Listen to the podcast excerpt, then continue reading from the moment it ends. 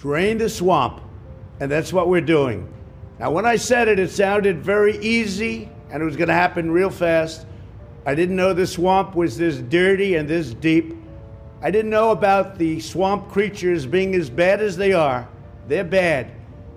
But nobody can believe what we've been able to do. And I don't really believe anybody else could have done it. I am from beyond. Listen, and all you desire will be yours. Welcome to Spider-Dan and the Secret Bores. Prepare for Prattle.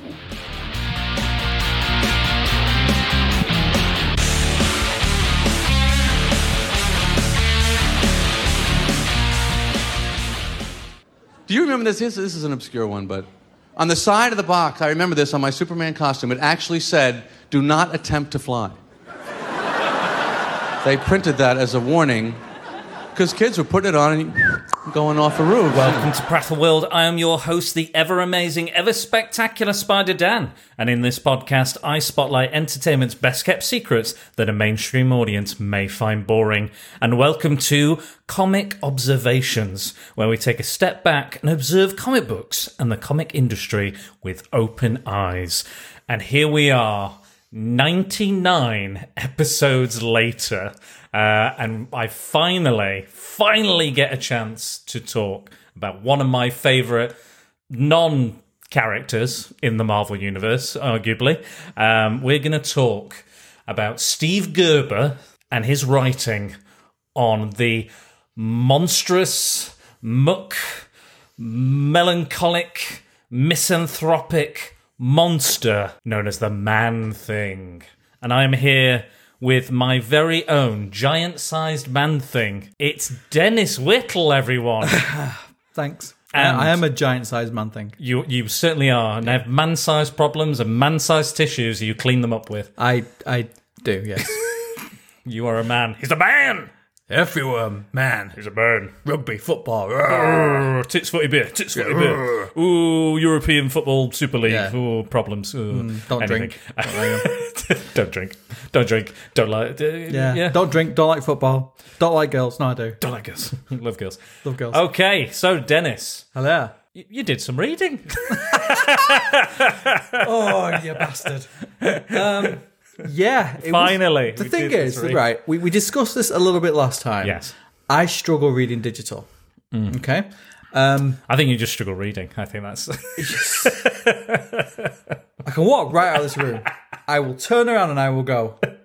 Um, so I, I, I did read a big chunk of it to start off with, and then I put it down. Two pages. Uh, 270 odd pages. I did. I saw one picture, and that and that we're about halfway through. I swear. I, I why am I even here? because as I've as I've said before, Dennis, I, I appreciate you know you've had some issues and and uh, you're an old gentleman, so you know technology isn't your first your first you know I like the I like the tactile feel. It's of, like, of- like of boobs, paper. like Yeah, boobs. yeah, You- I, I it's, like it's nice to see them. I like but- smelling them. but it, it's better. like smelling them, lovely smell. But you like them. Stan Lee said it best. You know, everyone likes looking at boobs, but when you have one in your physically in your hands, when you have boobs in your hands, it's it's always better, isn't it? Yeah, I do. I, I read quicker as hmm. well with with you know. It's it's taken me it's taken me quite a few years to get used to it, but I, I think that digital is probably my preferred option now because again books are never out print. They're relatively cheap. They're always there. I don't need to root around in a in a garage to find them or in my room. Um, i'm not I'm not saying anything. I'm, I'm just saying that that's it's it's more you know it's more convenient for storage. I'm only in a tiny flat you know uh, you know you don't have to i don't have to carry them up and down stairs you know I do get that, Hmm. and you know, you complained that I had too many physical comic books when we when you helped me move in, Dennis. I did. Remember? I did. I, I have running- a few more physical comic books than you. Yeah, true. Um, but no, I, I I had a go, and you know, I started reading. You've, you've like I, I, I told you to um, use it. You're using my Comixology, and I told you to use the panel by panel, which yes, is which a lot better. is a bit easier and it kind of goes a bit quicker and it's it's a bit easier on the eye when you zoom in and you can see the artwork a bit Yes. clearer. Um, and yeah, you're, you've you've started doing that and that's made it a bit easier. But I do appreciate that you've at least you've at least read the first volume and a little bit of the I, second. yeah. I read, I read, So- I read the the whole first volume, and read bits and flicked through the second volume. and it's good stuff. But I will read the second Yeah. volume because I've thoroughly The enjoyed. third the volume's volume. just been released on on Comixology, and I've already pre-ordered it, so it's there if you want to carry on past the second volume. I will say the first volume is the strongest, and they get uh, weaker as they go on, um, because the third one is mostly guest appearances and things like that. But anyway, let's get stuck in. Um, with my giant sized man thing. we do have a few more digital comics to to read later in the year, and I know you will. I will. Um, and I appreciate you. I think it helps the fact you threaten my family if I didn't read it. threaten threaten them. Well, I mean, these uh, my my fans, the Battalion, are very voracious, and if I've said and promised things to them, they'll they'll come after me. They'll What do you call them? uh, the Battalion, Okay. like the battalion. Yeah, I get- no, I get that, yeah. the Battalion. So you like, you like that? Just when I think he couldn't get any geekier. People love it. They love it. They, And it's good. I think it's great. They're signed up. They're I on th- I- board. I, think it They're sums you board. up beautifully. to talk about Man Thing, we have to talk about Swamp Thing. Yes. Now, over at the 20th Century Geek Pod, Scott Weatherly has already celebrated the 50th anniversary of Swamp Thing um, because he's he was I think he posted about something and I said oh it's his 50th birthday this year and he went I must do something on it. And I went okay I'll promise you do Swamp Thing and I'm going to do Man Thing. And we're like deal. We've done the deal. So this was already in the works Dennis so I'm very glad that you read it and uh, we'd already made the promise. So Yeah. um, I mentioned the character before, like when we did the Marvel horror episode, we were we were really into that, and I said I love Man Thing. He's got a great set of stories.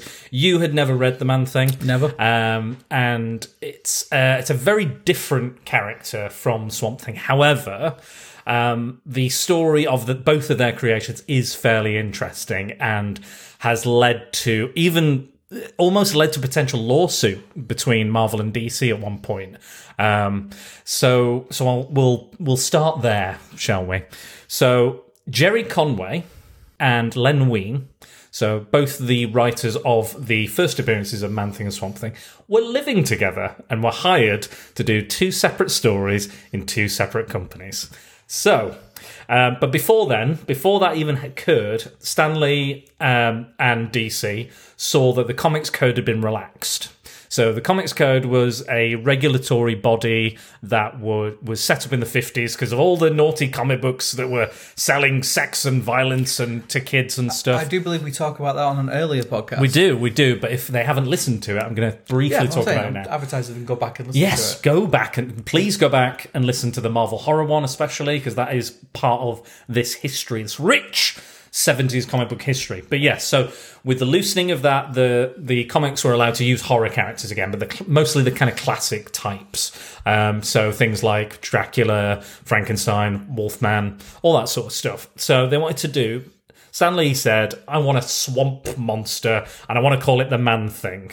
And Roy Thomas was like, is that not going to kind of muddy the branding of one of our other established characters from a, you know, a fantastic foursome maybe? And he's like, no, I don't care. Give me what I want. Uh, classic Stan. Um, so he approached Gerry Conway to write the man thing and obviously was li- living with Len Wein at the time. Now, obviously, if you're living in the same place, you're talking comics, you're talking stories, ideas are floating around, maybe, potentially, someone may or may not have the same idea or a similar idea. Now, Len Wein was started discussing his story, and Gerry started discussing his story, and um, Gerry was like, "Oh, that's it's quite strange, Len. That that that story's very similar to mine. you know, man accident, dies, becomes a swamp monster, very fairly similar. Uh, Len went, no, it isn't.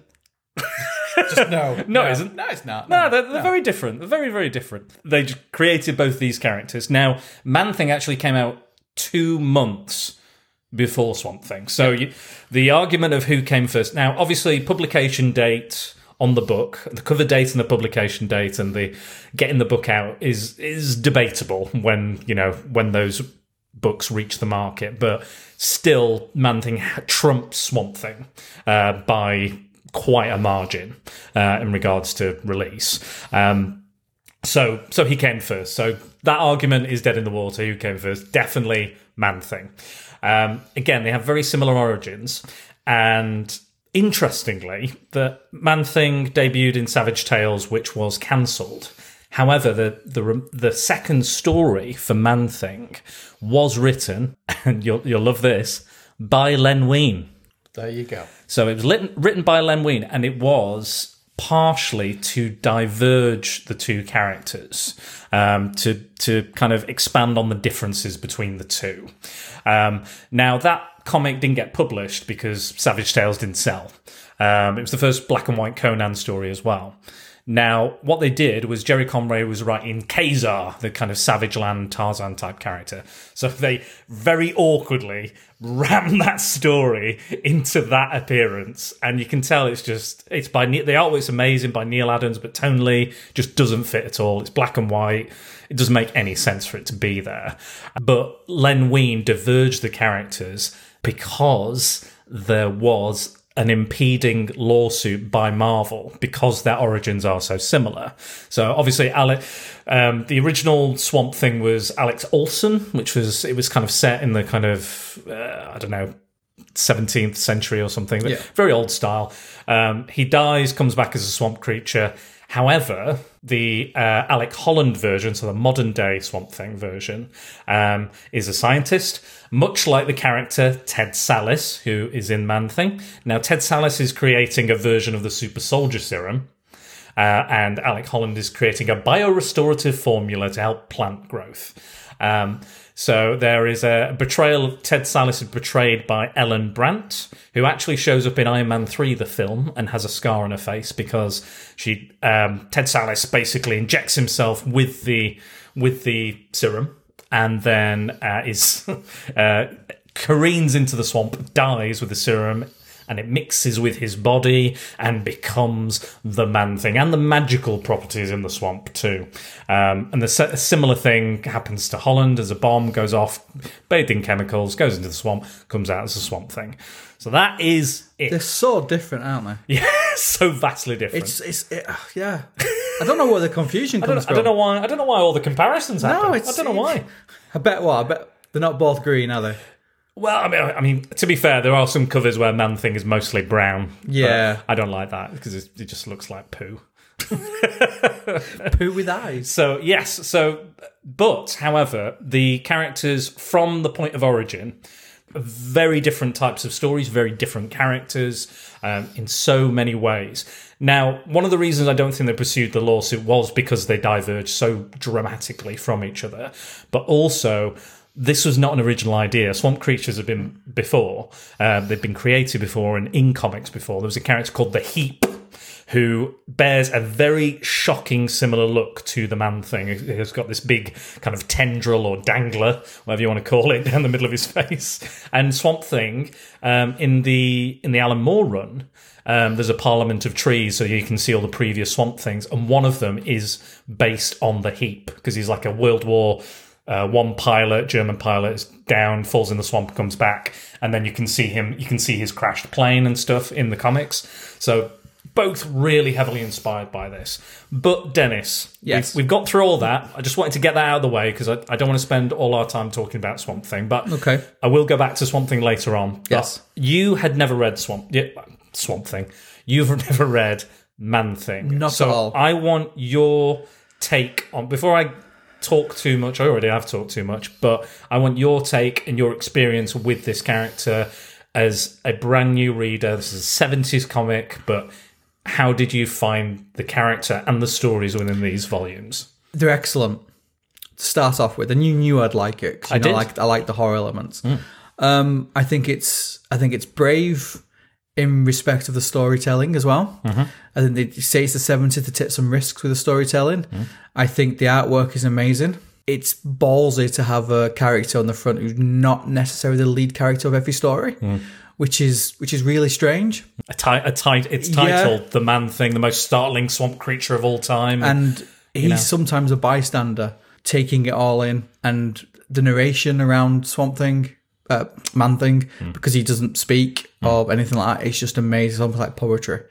Um i've never read a forerunner swamp thing because it bores me but i read volume one of this. And i read the like i said i sat down and i read 200 odd pages in my first sitting um, because I just like the stories. Um, I like the grounded stuff more. I like the kind of real world things. The fantasy stuff was okay, but I, I think because of the way the character is, I think the real world stuff suits him really well. Especially you know the fact he's he's got he heightens emotion. He, he mm. feel he knows when people are scared and they know. So I think emotionally, because humans are very emotional mm. creatures, I think it fits really well with things mm. but yeah, I I've been recommending it to everyone um, to read, and it's I've never been in, I've never wanted to read it. It's never been a book that I've even interested in picking up before. Um, but I've now been scouring eBay, buying the individual issues. I'm a dinosaur and I like individual issues. um, but it's just even even from like the the the black and white, the, the artwork's amazing. But then Yeah. they retell his story, his origin story, and the artwork is pretty much the same, but from slightly different angles, which is really clever. So it's not it's not a direct retelling. No. It's it's it's almost like a reframing. yeah, it's almost like somebody's watching it from the side. Hmm. So What's it- What's good as well is is Steve Gerber, who is the main writer of Swamp Thing, and basically he didn't create Swamp Thing as as we've discussed. It's Roy Thomas, uh, Gray Morrow, who's the artist, Gerry Conway, Stan Lee, but he defined the character. He Yeah. came up with the the whole concept. He came up with the amazing tagline: "Whatever knows fear burns at the man thing's touch," which is a hell of a hell of a line. His he's uh, famous. He's most famous, and we'll we'll get to it for creating Howard the Duck, who made his first appearance within this comic. Um, but then went on to greater success, and then Steve ended up trying to sue Marvel himself over the rights to Howard. Um, and it's a it's, it's an interesting story, and he's a really fascinating guy and a fascinating um, storyteller. He he was he was writing everything in the seventies: Daredevil, The Defenders, Ghost Rider, Son of Satan. He was on like every single book. Um, he, he's a bit like almost like a comic book Stephen King. I see him as a little bit, but he's and he's. If I had to describe him, I'd say he's like a surreal satirist. Uh, not necessarily like a hippie or anything like that, but I'd say he's very much involved in kind of social issues. And a lot of these stories are about yeah, social and I, issues. I I I like those stories Hmm. a lot. I think I think it feels real today. I think they've aged well. Yeah. the fancy element maybe not as much. yeah, there the- are there are some stories about wizards yeah, and, and demons the, and I think stuff. the real world stuff has has aged really really well, and it seems as fresh now as it was back then. And it is right. I've never known anyone um, have a different name for for Man Thing, so he doesn't Hmm. repeat himself. I think in most issues he only calls him Man Thing once, and then every other time it's something different. yeah. Um, because the way the way it kind of works is because he doesn't talk. It's like narration of what he's feeling and what he's thinking, which which is brilliant. I it's absolutely good. Which is what they should have really done in the Friday Thirteenth comic. Had some Yes, sort of narration, absolutely to right, yeah. make the character work. like like I said, like a Pamela Voorhees Yeah, or something. yeah. Like my Jason always does this, and he always he was like this as a boy, and now he's like this, something like that. And he's he- he's such a sympathetic character as well, Hmm. because every now and again there would be, there'll be the narration that you'll get a flicker of his of his past life, tiny little flicker, Or an emotion or a memory. And he, he remembers for a second, and then it's gone, and then he's just this massive pile so- of detritus. So, uh, speaking of the divergences from Swamp Thing, now Swamp Thing again, don't want to spend too much time but on Swamp Thing, but it's it's kind of part of the DNA of both characters. We can't not talk about him. So Swamp Thing is he has the he has the mind of a man. He has all the all the memories. He has the faculty. He is a a person who has become a swamp creature. Like there's no like I think initially he struggled to speak, but then he learned how to speak. Um, the man thing has no memory, has no.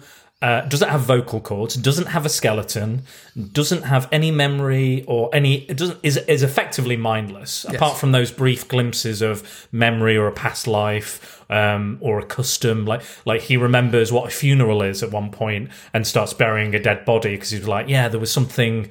Um, but it's, it, it- he's he's effectively mine. He's almost like a bit of a goldfish because um, he's also an empath, so he's empathic. So he senses emotions and then reacts very badly to negative emotions like um, fear or hatred um, and things like that. And fear actually makes him secrete an acidic uh, chemical that will burn you, and that's how that's the kind of his classic thing to do.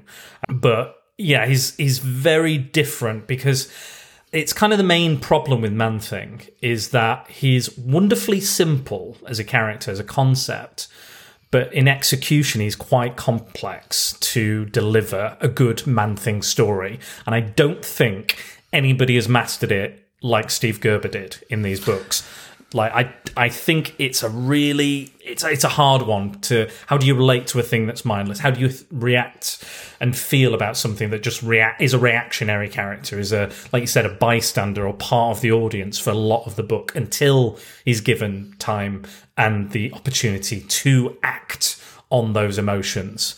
Um, it's it, that's kind of why I like him so much because he's so unique, and there's not. I'd, I'd argue there's not another character in comics quite like him. I, I agree, and it's it's credit to the writer really that all the supporting characters, no matter whether in one issue or they pop up a lot, they're all very very strong. Hmm. So he, he writes everybody really really strong. Not there's next to no one who's just a fl- a throwaway character. Hmm. They all have some sort of they're not fodder. They have some sort of meaning, some sort of way of getting man thing Yeah. to do his his schnizzle basically. Yeah, exactly, and and, um, that, and that's kind of the finale of most of the books. is Yeah, yeah. You're waiting for uh, him, But the, the, there's there's there's proper occasions where he's, you know, he feels something, then it, it changes, and you do feel for him because he's, he, you know, there's one with the with the, with the children, the book, Yeah. you know, and he he, remembers and he feels, oh, hang on, they're, not scared of me, they're not. Oh, hang on a minute, hmm. perhaps they're not. Oh, okay, and just leaves. yeah, But I've dumbed it down, the actual pan, I think it's three pages of that, hmm. and all it is is just narration. It's it's beautiful. It hmm. is it is like poetry. I think his his writing, the man, and I've said this to Dan quite a lot. Hmm. It's the one thing that kept me reading was was the narration around whenever Man Thing's doing anything. It was just it's just wonderful. It's Yeah. absolutely great. it's proper. It's it's quality like Yeah, prose. yeah. Like if you just And- had that, And language as well. You know, uses words that you know you wouldn't get in comics. No. Usually, even today. and that's and that's what's great about Steve Gerber is that he he often didn't plan things ahead of time. Like nowadays, you the publishers want like an arc and they want you know six issues so they can make into a graphic and stuff. He would just be like, right. What am I going to create today? Just look on the page and just see what he'll come up with. And usually it was surreal, weird, bizarre, but it was always interesting. It's always fascinating. And I do agree with you. I think the best issues are the ones about the best comic book issues are the one about ones about social issues. Yeah. Um, you know, be it environmentalism, racism, bullying, school bullying, Yep. um, depression. There's so many different topics. Religious zealotry. Mm-hmm. You know, you, you name it. It's it's in these books. And there's a lot of youth culture in it as well, which is very much of the time. Oh, of course. So it's almost like um, a hi- bit of a history lesson with that as well. But like you mentioned the racism, which I think is my favorite story. so that's the, that's what one of the earlier issues. um, Yeah, I think it's issue three, um, which is is. And uh, uh, when I was reading it, it could have been written yesterday. Yeah. oh, it's very it's very Black Lives Matter. Um, Oh, it's it? Yeah. it, and it's such a good story as well. Yeah. and the way that Man Thing deals with it. Tell, tell us a bit more about that story because I think that's a really good example of what Man Thing is as a character in one issue. Um, well, basically, he comes across um, a black man who's injured. He's he's injured. He's running away, and then the story kind of explains what he's doing there. So basically, he's been he's been framed um, by a policeman. The policeman is now looking for him to kind of finish the job. Um, he's asking Man Thing for help. Man Thing doesn't quite understand what's going on. Doesn't really feel that he feels not fear, but kind of other emotions hmm. about the, the, the guy's family hmm. and and various other other things. And then when the the policeman comes, there's a bit a bit of a bit of fight, bit of you know backwards and forwards, hmm.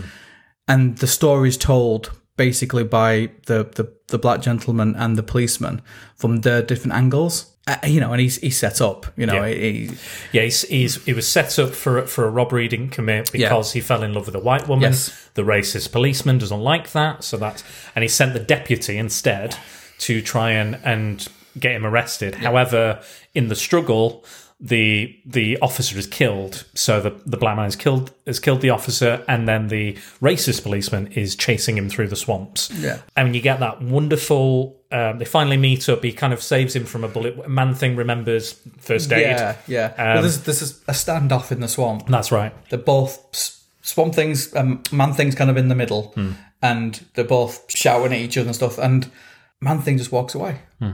He's like, I don't want any part of this. You know, I don't, I don't, I don't have any kind of, I don't feel there's lots of stuff going on. So he kind of walks away, doesn't want anything to do with this. And then basically the, the police officer shoots the black man dead. Hmm. And then man thing feels the hatred that the policeman That has. bigotry, Yeah, yeah. and all that towards towards towards the black man.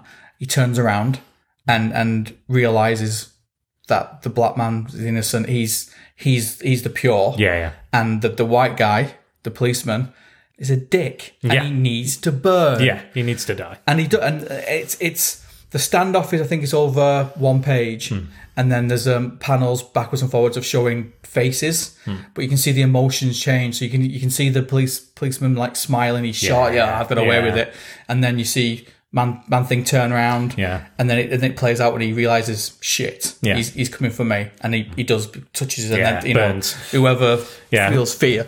But Burns it's of the man. Touch. and it is it's very much you know with everything going on in the world and you know the, the police officer in america Mm. being sent you know being Could have could have been written. uh, it, it, definitely We've just had the the result of the the Yeah, trial as well. So but it, it's it's again i keep saying the same word it's almost poetry though Hmm. the way the story is told the story's not taking any sides no. it's not saying we should be on the policeman's side we should be on the black guy side we should be on the fa- it's told very organically Hmm. and you kind of make your own mind up as you're reading it What what I like about Man Thing is he's sitting with you in the audience. He's he's on, yeah. he's a spectator Yeah, yeah, because he's going he's experiencing this in a in a in a in the purest form and in a purely emotional form. Um, and that's why he's he was struggling with that situation because it's pure hatred and it's kind of cancelling each other Yes. out. That's why he just walks away. He's like, I'm not sure what how I should feel, what I should feel, and he's looking at the situation. He doesn't have bias. He doesn't have pr- prejudice um, towards anybody, to a specific type of person, creed, color, religion. He just views that as a situation, and then when someone reveals themselves to be the evil party, the malevolent party, which again is a I don't know if it's an emotion, but it's a it's a, a sense that he gets. He will destroy them, or whatever necessary. It could be an innocent person sometimes that is causing that fear, and he may respond violently towards that because it causes him phys- causes him pain, Yeah. physical pain to feel those emotions. Positive emotions or kind of you know middle of the road emotions don't bother him, but those those negative ones will affect him.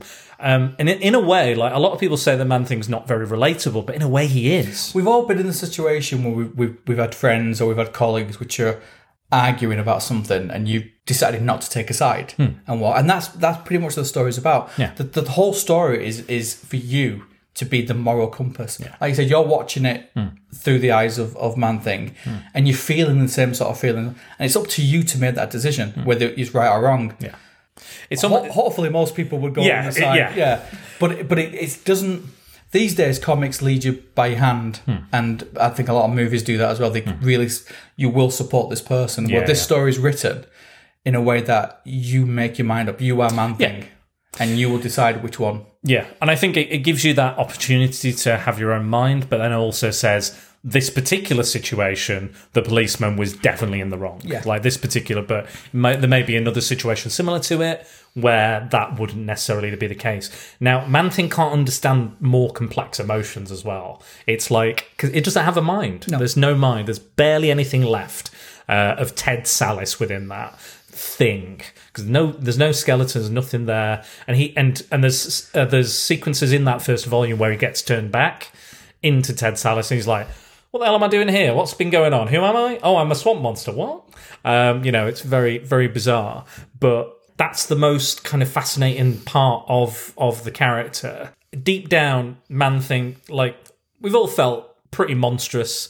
We've all felt ugly muck monsters. We felt, you know, disgusting and weird at some point in Almost our on a daily on a basis. daily basis. You know, there's a story later on in the second volume about a neglected, bullied child who relates to the man thing on that level, and the the gym instructor is is a fat he's a fat kid, you know, overweight kid, and he's pushed to the brink by his gym teacher and it causes him to have a heart attack and die. Uh, and all his family are horrible and the gym teacher was horrible. Uh, and they all get together and like oh what are we going to say? There's this diary this girl's got it's going to reveal all our you know dark secrets uh, about this. And and then they all get together and the man thinks like you guys are evil. Burning all their fucking faces off. But it, it, I would argue that he's more relatable than a lot of superheroes. Hmm? Um, and when I've been talking about it, I've, been, I've recommended it to quite a few people. I was talking about it at work today. Hmm. That's what I've been saying to people. It, it is us. We all react to emotion. We all do sort of, and he, he just reacts to the extreme of it. and it's very black and white. Yeah, and I, I think I think we we'll all emotionally react to things, and even you know in a negative way, like the man thing does. You know, he'll react negatively to negative emotions, and I think deep down inside everybody, there's there's somebody straight screaming to get out, to be heard, to be felt, to be loved. Um, you know, I, I suffer from dyspraxia, dyslexia, and I've sometimes struggled to get what I mean across. Um, you know, I've struggled with social situations and, and social, you know, the social practice and, and, you know, how you're supposed to react, how you're supposed to say things, or even jokes have got me in, you know, in trouble before. And I'm like, no, no, no, I meant this. You, d- you don't understand. And, you know, and, and, I, you know, people with autism, things like that, or physical disabilities, you know, people are just like, I want to, you know, let me be free, let me be me. And I think on a ve- like this is, this is pretty deep for a swamp creature comic, but you know what I mean? But there, there is, there's, there's something about the man thing as well that's, that's kind of cute. Yeah. It's almost like a pet. Yep. And and it's like having a dog who's like, I don't know what's going on, you know. this seems good. Or this seems very very bad. You know that that sort of thing. And yeah, and I think because of that, that's what makes them relatable. Because Man Thing is the audience. We are the Man Yeah, Thing. the Man Thing is us. And you know, I, I somebody like myself who battled depression for, for a long time. I hmm. think, man, that I can completely relate to being trapped and, and not knowing your your own feelings and not knowing how you can how you can do what needs to be done. Um, How to c- communicate. uh, yeah, how to talk to people, how Yeah. to tell people that you know you're hurting or or, or, or whatever. Um, so for me, that's how I how I can. I think that's why you knew I would like this book I did. um, and you know the sort of stuff I like. Um, but I didn't realize how much I would like it. I don't tend to recommend comics or books to people because I think very personal. Yeah, of Apart from like Superman, Batman, and stuff like that. But I have been recommending this book to everybody who would hmm. possibly listen to me. But it is, I think it is that it is the man thing in us all. You know, we hmm. all have those those battles and those those moments hmm. where we struggle. You know, first dates or hmm. you know Body some- language, Yeah, what the- to say, how to approach things, you know- social customs, laughing at funerals, you know, yeah, which happens in this book. you know, you see people on the street shouting at each other. How do you react? What do you do? Hmm. Sort of thing. Do you walk away? Do you get involved? do I com- do I confront this Yeah. emotion? How am I feeling? How do I even even like I struggle to understand my own emotions at the best of times, and the man thing doesn't have a mind to. but and he also what I like understand. about it, he, he gets it wrong. Yeah, Like I was saying about the, the children, Hmm. he gets it wrong, but just in time before he you know disintegrates the faces. yeah, Um, and a lot of times, like th- th- there's a scene later, there's, there's there's a book later on um, where he's going to get revenge on a building. It's a lot. I'm not going to go into. Yeah, it, yeah. but basically he's being attacked by lots of different people because he's going there and he he doesn't entertain them at all. Nah. because that's not his focus. His focus on what's giving him the pain. What's Hmm, exactly. giving, and he goes and smashes it up. And as the the boat's going away, the the guys who attacked him are saying he wasn't interested in us. What? Yeah. What? what? And they're like, well, maybe something's bad's happened to him, and that's what it is. And he goes after the people who did that. Hmm. So he ignores everything else because it's it is tunnel vision. Yeah. black and white. That's what I'm going for. yeah. This is right. This is wrong. Yeah. I need to do something about it. Yeah, no grey areas. Yeah. Um, another interesting thing about the man thing is he doesn't have any vocal cords. Like they're not there. There's there's no way for him to, like we were saying about expressing yourself in a positive or a negative way. There's no way for him to do that. He doesn't. It's just this. Like every shot of the man thing is him slumped over this kind of blank, emotionless. I kind of think he looks a bit like an elephant. Yeah. There's Sad. there's- yeah, it's like a sad elephant look who's sad. been in captivity for ages. He's got the the uh, you know the, the tentacles or the tendrils or the danglers, whatever you want to call them. Um, he's got those just those red ruby eyes that's kind of almost emotionless. Yeah. and and blank expression. So you don't even know what he's thinking, what he's feeling. Uh, it's, it's a similar face point. I pull when my wife says, "Let's watch Twilight." Not again. Not again. Um, yeah, but he does. He does look sad, and I think going back to Swamp Thing, um, he has a face. yeah, Even if he's not talking, he's got it's a, it's a human face. and Yeah, it, he, you know, he, he has the eyes to open wide and something the other. has a mouth. Yeah, he doesn't do any of that. Has a mouth. Has vocal cords. So even when he's angry, you don't know. When he's sad, you don't know. When he's happy, you don't know. Yeah. And he's, it, they start with it, but again, the narration is beautiful. It's he's a creature of pure action. Yes. When he does act, he is a creature of pure Yeah, action. yeah. But uh, I love I love that he kind of just can lose interest quite quite easily. Yeah. Like if someone's like, "Oh, I'm afraid," oh, he's actually all right, and he's like, "Right, I'm off." you know, he'll just walk away. Yeah, Um, and it's it's the curiosity I like about the man because he he just wanders into these situations as weird as they are. Yeah. and he just kind of uh, and and will observe it, and then again, when he knows what he needs to do, he will do something. And, and it, I think the analogy with the dog's very good as well because hmm. there is, you know, people see him and scream and oh, and, then, and then hang on a minute, he's he's all right actually. He's a big softy. Yeah, he's he's he's not out to else. He's hmm. not out to do this and the other. He's a good character. He's he is he's he's in Is, my is he a character? There's a question, Dennis. He is a character, yeah. Is he a character? So, arguably, he could be. Some people have described him as a plot device or Deus, Deus uh, Ex Machina. Or I mean, he was he was a man. He was a scientist, but now is he a character? Because he does he serves a purpose in the story, and Yeah. that's usually to resolve the problem, whatever the problem may be, or the person who is the problem. Um, but is does he have? Do you think he has character himself? yes Yeah, because it, but the, the whole thread through the letter books is the the the um, fountain of youth. weirdly found in Citrusville, Florida. Exactly. Man Thing's not interested in that. He's only interested in the people who are wrecking the swamp trying to find it. So if he was just a plot device, that wouldn't work Hmm. because he would just it would just pop up and it wouldn't mean anything. Hmm. Um, I understand what they're saying because I think in, in like you said in the early books, hmm. I think especially you have lots of stuff going on and then he pops up at the end. Yeah, As the books go on, he, he features a little bit more in them. Yeah, more just prominently. just by from a distance observing, observing.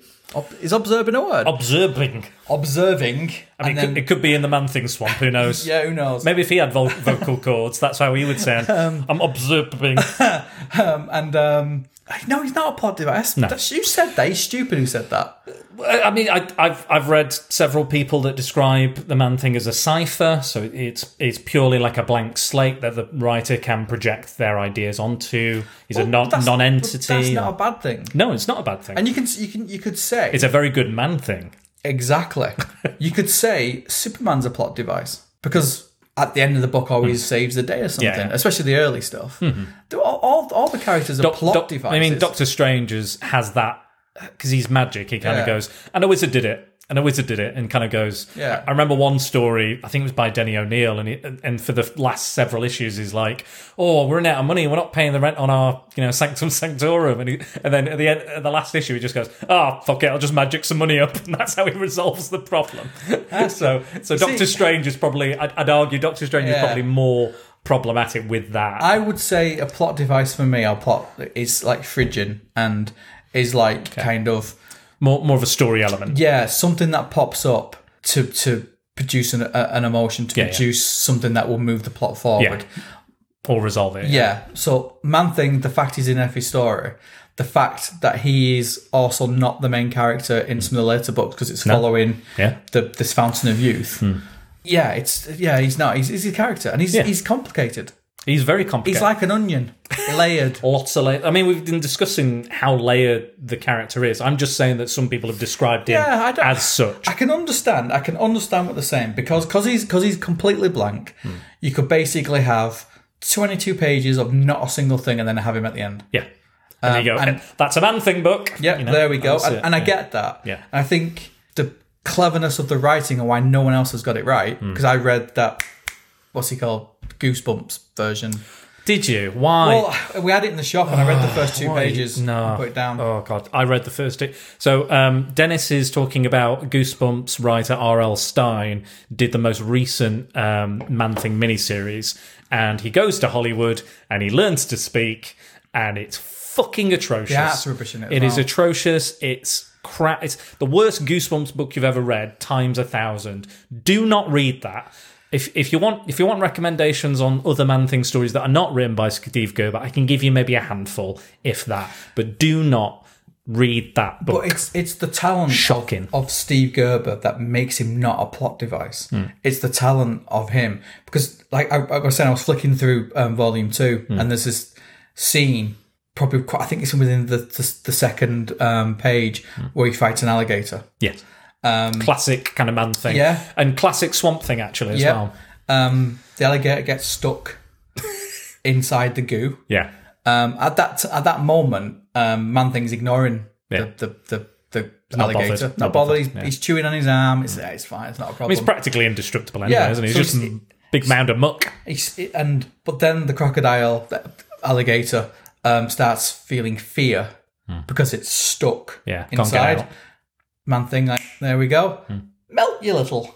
Gonna make some shoes out of you. and Is just, it- just disappears.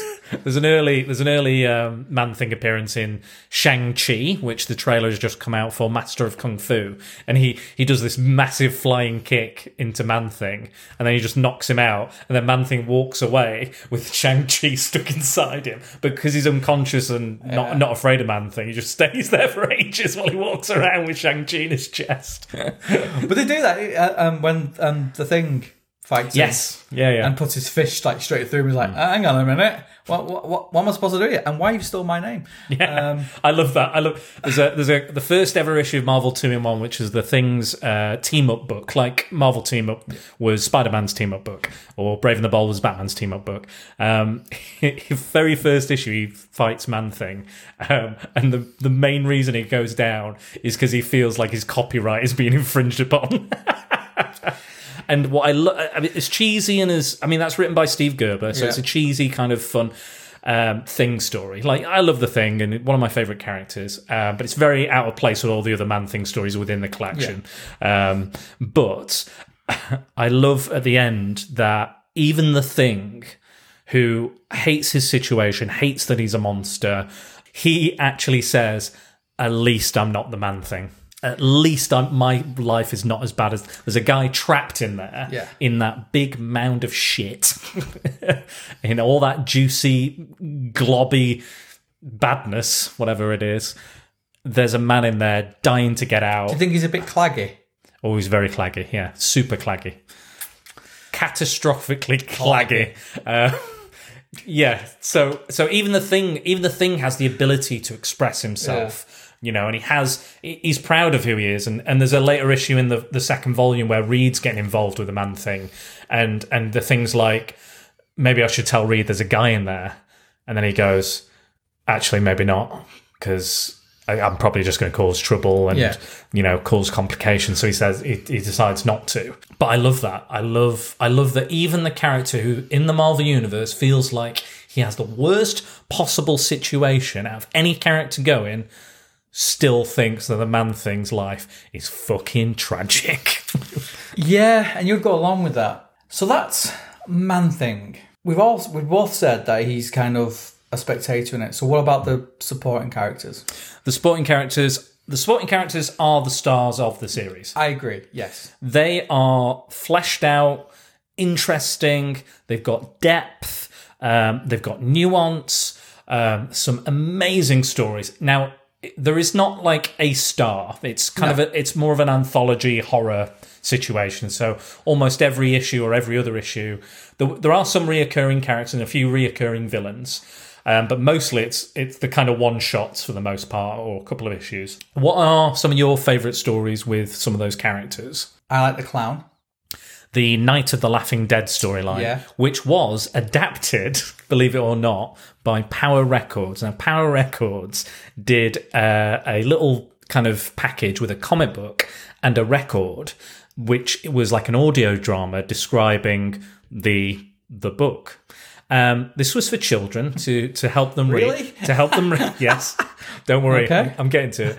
Um, to help them read, to help them learn how to read. So it's an audio drama. So like, um, you know, like Knightfall, Batman Knightfall by Dirk Maggs, um, and various other ones like that. Graphic Audio did a few. Um, so it's a proper audio drama, lots of sound effects and characters and narration. Um, the opening segment of this story has the man thing wandering around in the forest. Uh, he notices a very sad clown sat in the swamp. He walks away. Because he's like, all right, walks away, and then he hears a gunshot, and the clown has shot himself in the face. In the face. That's for kids. I know. That's appropriate for kids. Yeah. It was the 1970s, though, so it was probably- Well, you know, they're probably still licking lead, weren't they? So it'll be fine. Oh yeah. Probably, to be fair, it's, these these comics are fairly trippy, so I think licking lead might actually help Yeah, you enjoy them more. help, yeah. Yeah, just Um, drop some acid while reading this shit. My favourite unknown villain Okay. appears in in uh, in, in in I phoned you as soon as I read it because he's absolutely amazing, and I'd like you, Daniel, to introduce this villain. Okay. So, he's amazing. So this is a this is a character. So um so we'll talk about Night of the Laughing Dead after this then. Um, so it's called um, I can't remember the story, but I think it's Day and Night of the Fool Killer. Now the Fool Killer is a costumed, I guess you would call him vigilante. He is also a religious zealot. Yes, he is. Um, and he feels that uh, God has put him on this earth. He was he was a he was a, a had a really tragic life. Mum died in Korea. Dad died in World War Two. Um, he was born paralyzed, and then a, a preacher cured him. And then he he believed he was like God is the best. God is the great and we got to punish everybody who's a sinner and who he he felt he considered a fool so he became the fool killer and he dresses like a somewhere between zorro and the three musketeers yeah, um, big hat mask um, shell necklace yeah. You can't. What comes off his hat though? That's just amazing. oh that big kind of flare scarf like- thing Yeah, it's like big a red scarf. yeah So whenever whenever you see him in his car, all you see is the scarf. just going Yeah. I, mean, I mean that's that's gonna get that's gonna get under your wheel that's gonna come off Well, you you can only have a you know a soft top, can't you? 'Cause, uh, It's not going to have to go on the window or something, isn't it? So he invented somehow a death ray, basically. ray, yeah. Uh, a pure. I think he calls it purification gun It or is, yeah. purification. It's very ray. bright. Right, yeah, it's like, light, white. Yeah, white yeah. hot, isn't it? Um, and he is going round and disintegrating the people he considers fools. However, he gives them a card uh, and gives them 24 hours to repent. I'll, I'll, I've got the card here, so I'll, I'll, I'll read out what it says. It says, uh, it's got his name on it, first of all, Fool Killer. And then uh, E pluribus unum, which I think is Latin for one of many. You have 24 hours to live. Use them to repent or be forever damned to the pits of hell, where goeth all fools. Today is the last day of the rest of your life. Use it wisely, or die a fool. Yeah, he's he's amazing. Yeah, um, He's completely batshit mental. bonkers. It's crazy. Who's the real fool? True. Um, I, I love the just to finish off his origin. I love that he, the preacher, he, he he joins it. He's like, "You've cured me. I'll do anything for you." And he finds the drunk preacher with a young girl. Yeah. Uh, and he's like, "Oh, "Come and en- let's enjoy ourselves with this young girl." And he's like, "You're a sinner." And he's the first victim. I think he like hits him or and Beats but him. then. He puts him in like a cryogenic, like healing vat, like Yep. a Bacta tank from Star Wars, um, and carries him around in his truck, Big truck. big truck. But um, weirdly enough, all the three people he wants to kill just happen to be located in Citrusville, Florida, uh, home of the Man Thing, um, which is uh, Richard Rory, who who I feel is basically a Steve Gerber. Yeah. I think that's who's Free got- loving, free this. free yeah. loving. You know, loves everybody. He's radio host. Yeah. Um, and you know he's He very likes the ladies. he does like the ladies. There's, I mean, there's a lot of nice ladies in these in these comics, you know, Right. um, and a lot of good art to go go with it. Um, but he's he's the closest I'd say that the the series has to a protagonist. Yes. Um, other than Man Thing, um, there's a few other characters as well. Jennifer Kale and the Kale family, Yeah. uh, who are the keepers of the Tome of Zhered-Na, which is this ancient mystical book. Yeah, you see, you're losing me with this now. Sorry, I, sorry. I don't like those. So anyway, carry on. But um, yeah, so there's, you've got those characters, and they're kind of there's a she has a special connection with the man thing. Yeah, it's psychic kind of- connection. Yeah, psychic connection.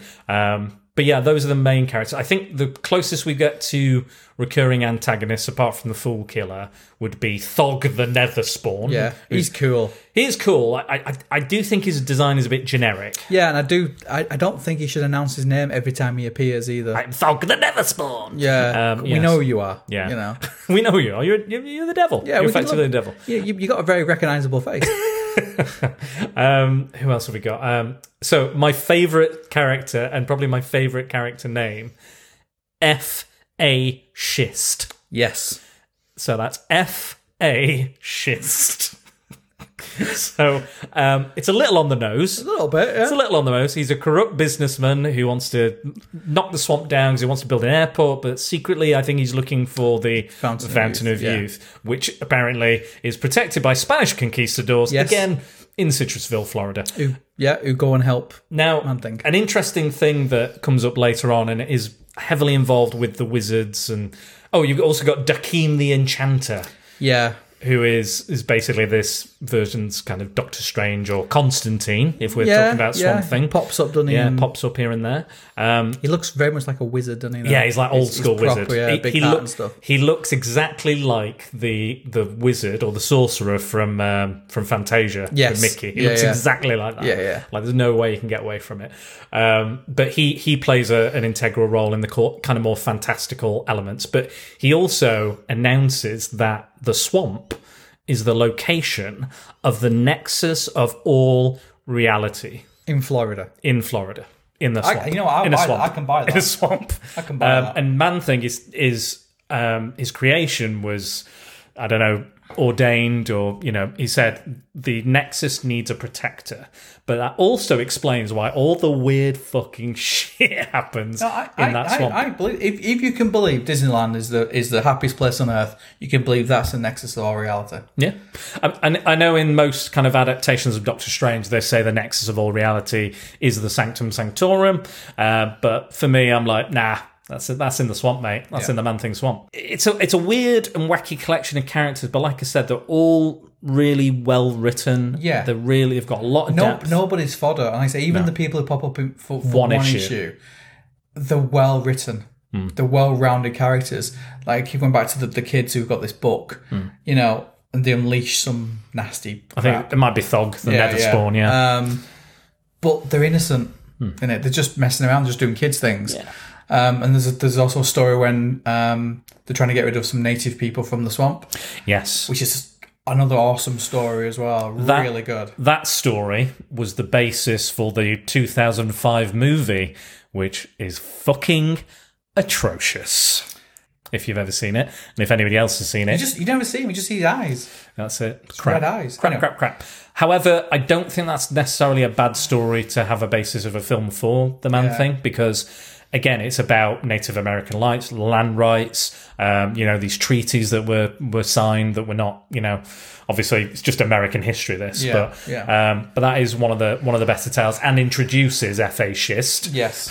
F.A. Schist. I don't know what you mean. You know, I think it's yeah. um, so Dennis, F.A. Schist, fascist.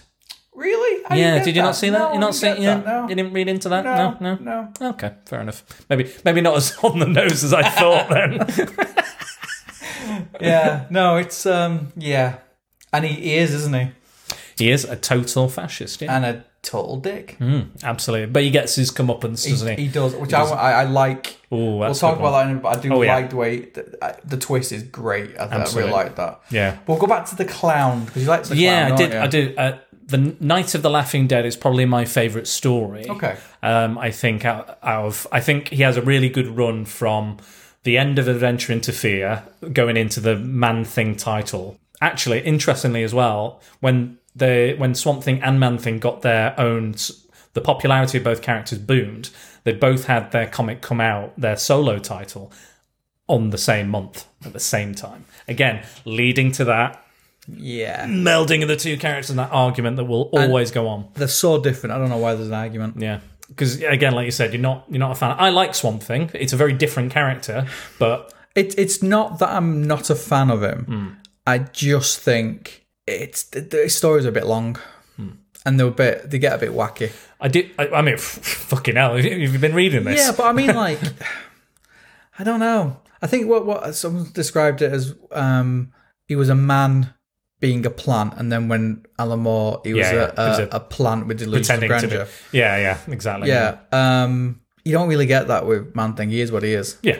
He's a mindless Yeah. freak. Uh, and again, I think if they were to fight, let, let's say it. I think if they were to fight, something would win because he has a mind. Would he be scared though? Because I think if he was scared, he would. True. Hey, could be, could be. But also, Man Thing is just he doesn't have control over plants or anything. No. I mean he can take on the Hulk. You know, he's, he's fought the Hulk yeah. quite a few times, but again, he's just a you know he can, he can become solid when he wants to. He can just slosh through stuff. You know, when he needs Well, to. he, he does in one of the books. and He, he goes through a cage, doesn't he? Walks through. A, he doesn't know he can do it, does he? And Hmm. No. he starts walking. He's like, "Oh, hang on a minute." Yeah. The Night of the Laughing Dead is is great because we were talking about Man Thing as the audience, and Yeah. as being a spectator. This clown kills himself, and it, the ghost of him haunts the forest, the forest, the swamp, uh, and brings all these other characters together. Richard Rory and all the other people who used to work at the circus with him, because he's got you know obviously he's had a tough life, and he gets these he gets all the the players and he makes them act out his life story Yeah. that's led to his death, and he's being judged by someone from hell, someone from heaven, and someone from purgatory. Uh, and it's trying to decide whether he was a good man, was he a righteous man, was he a bad man? He had all these demons. Um, and it's a really like very tragic. It's a melancholic story. Uh, and again, these characters are forced to act out and pretend to be different people.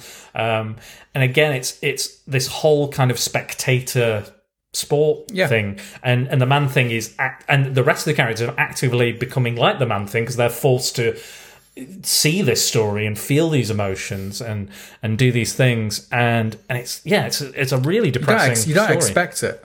no I think that's another thing about about Man Thing. You don't expect.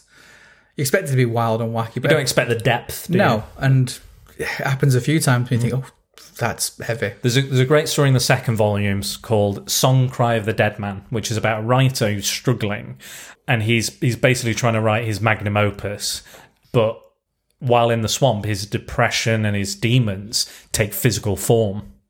They become they become real to him, and he's just try, he's like I can't feel anything anymore. I don't know what to do. I don't know how to be. I don't know how to write. All I can do is write what can I do?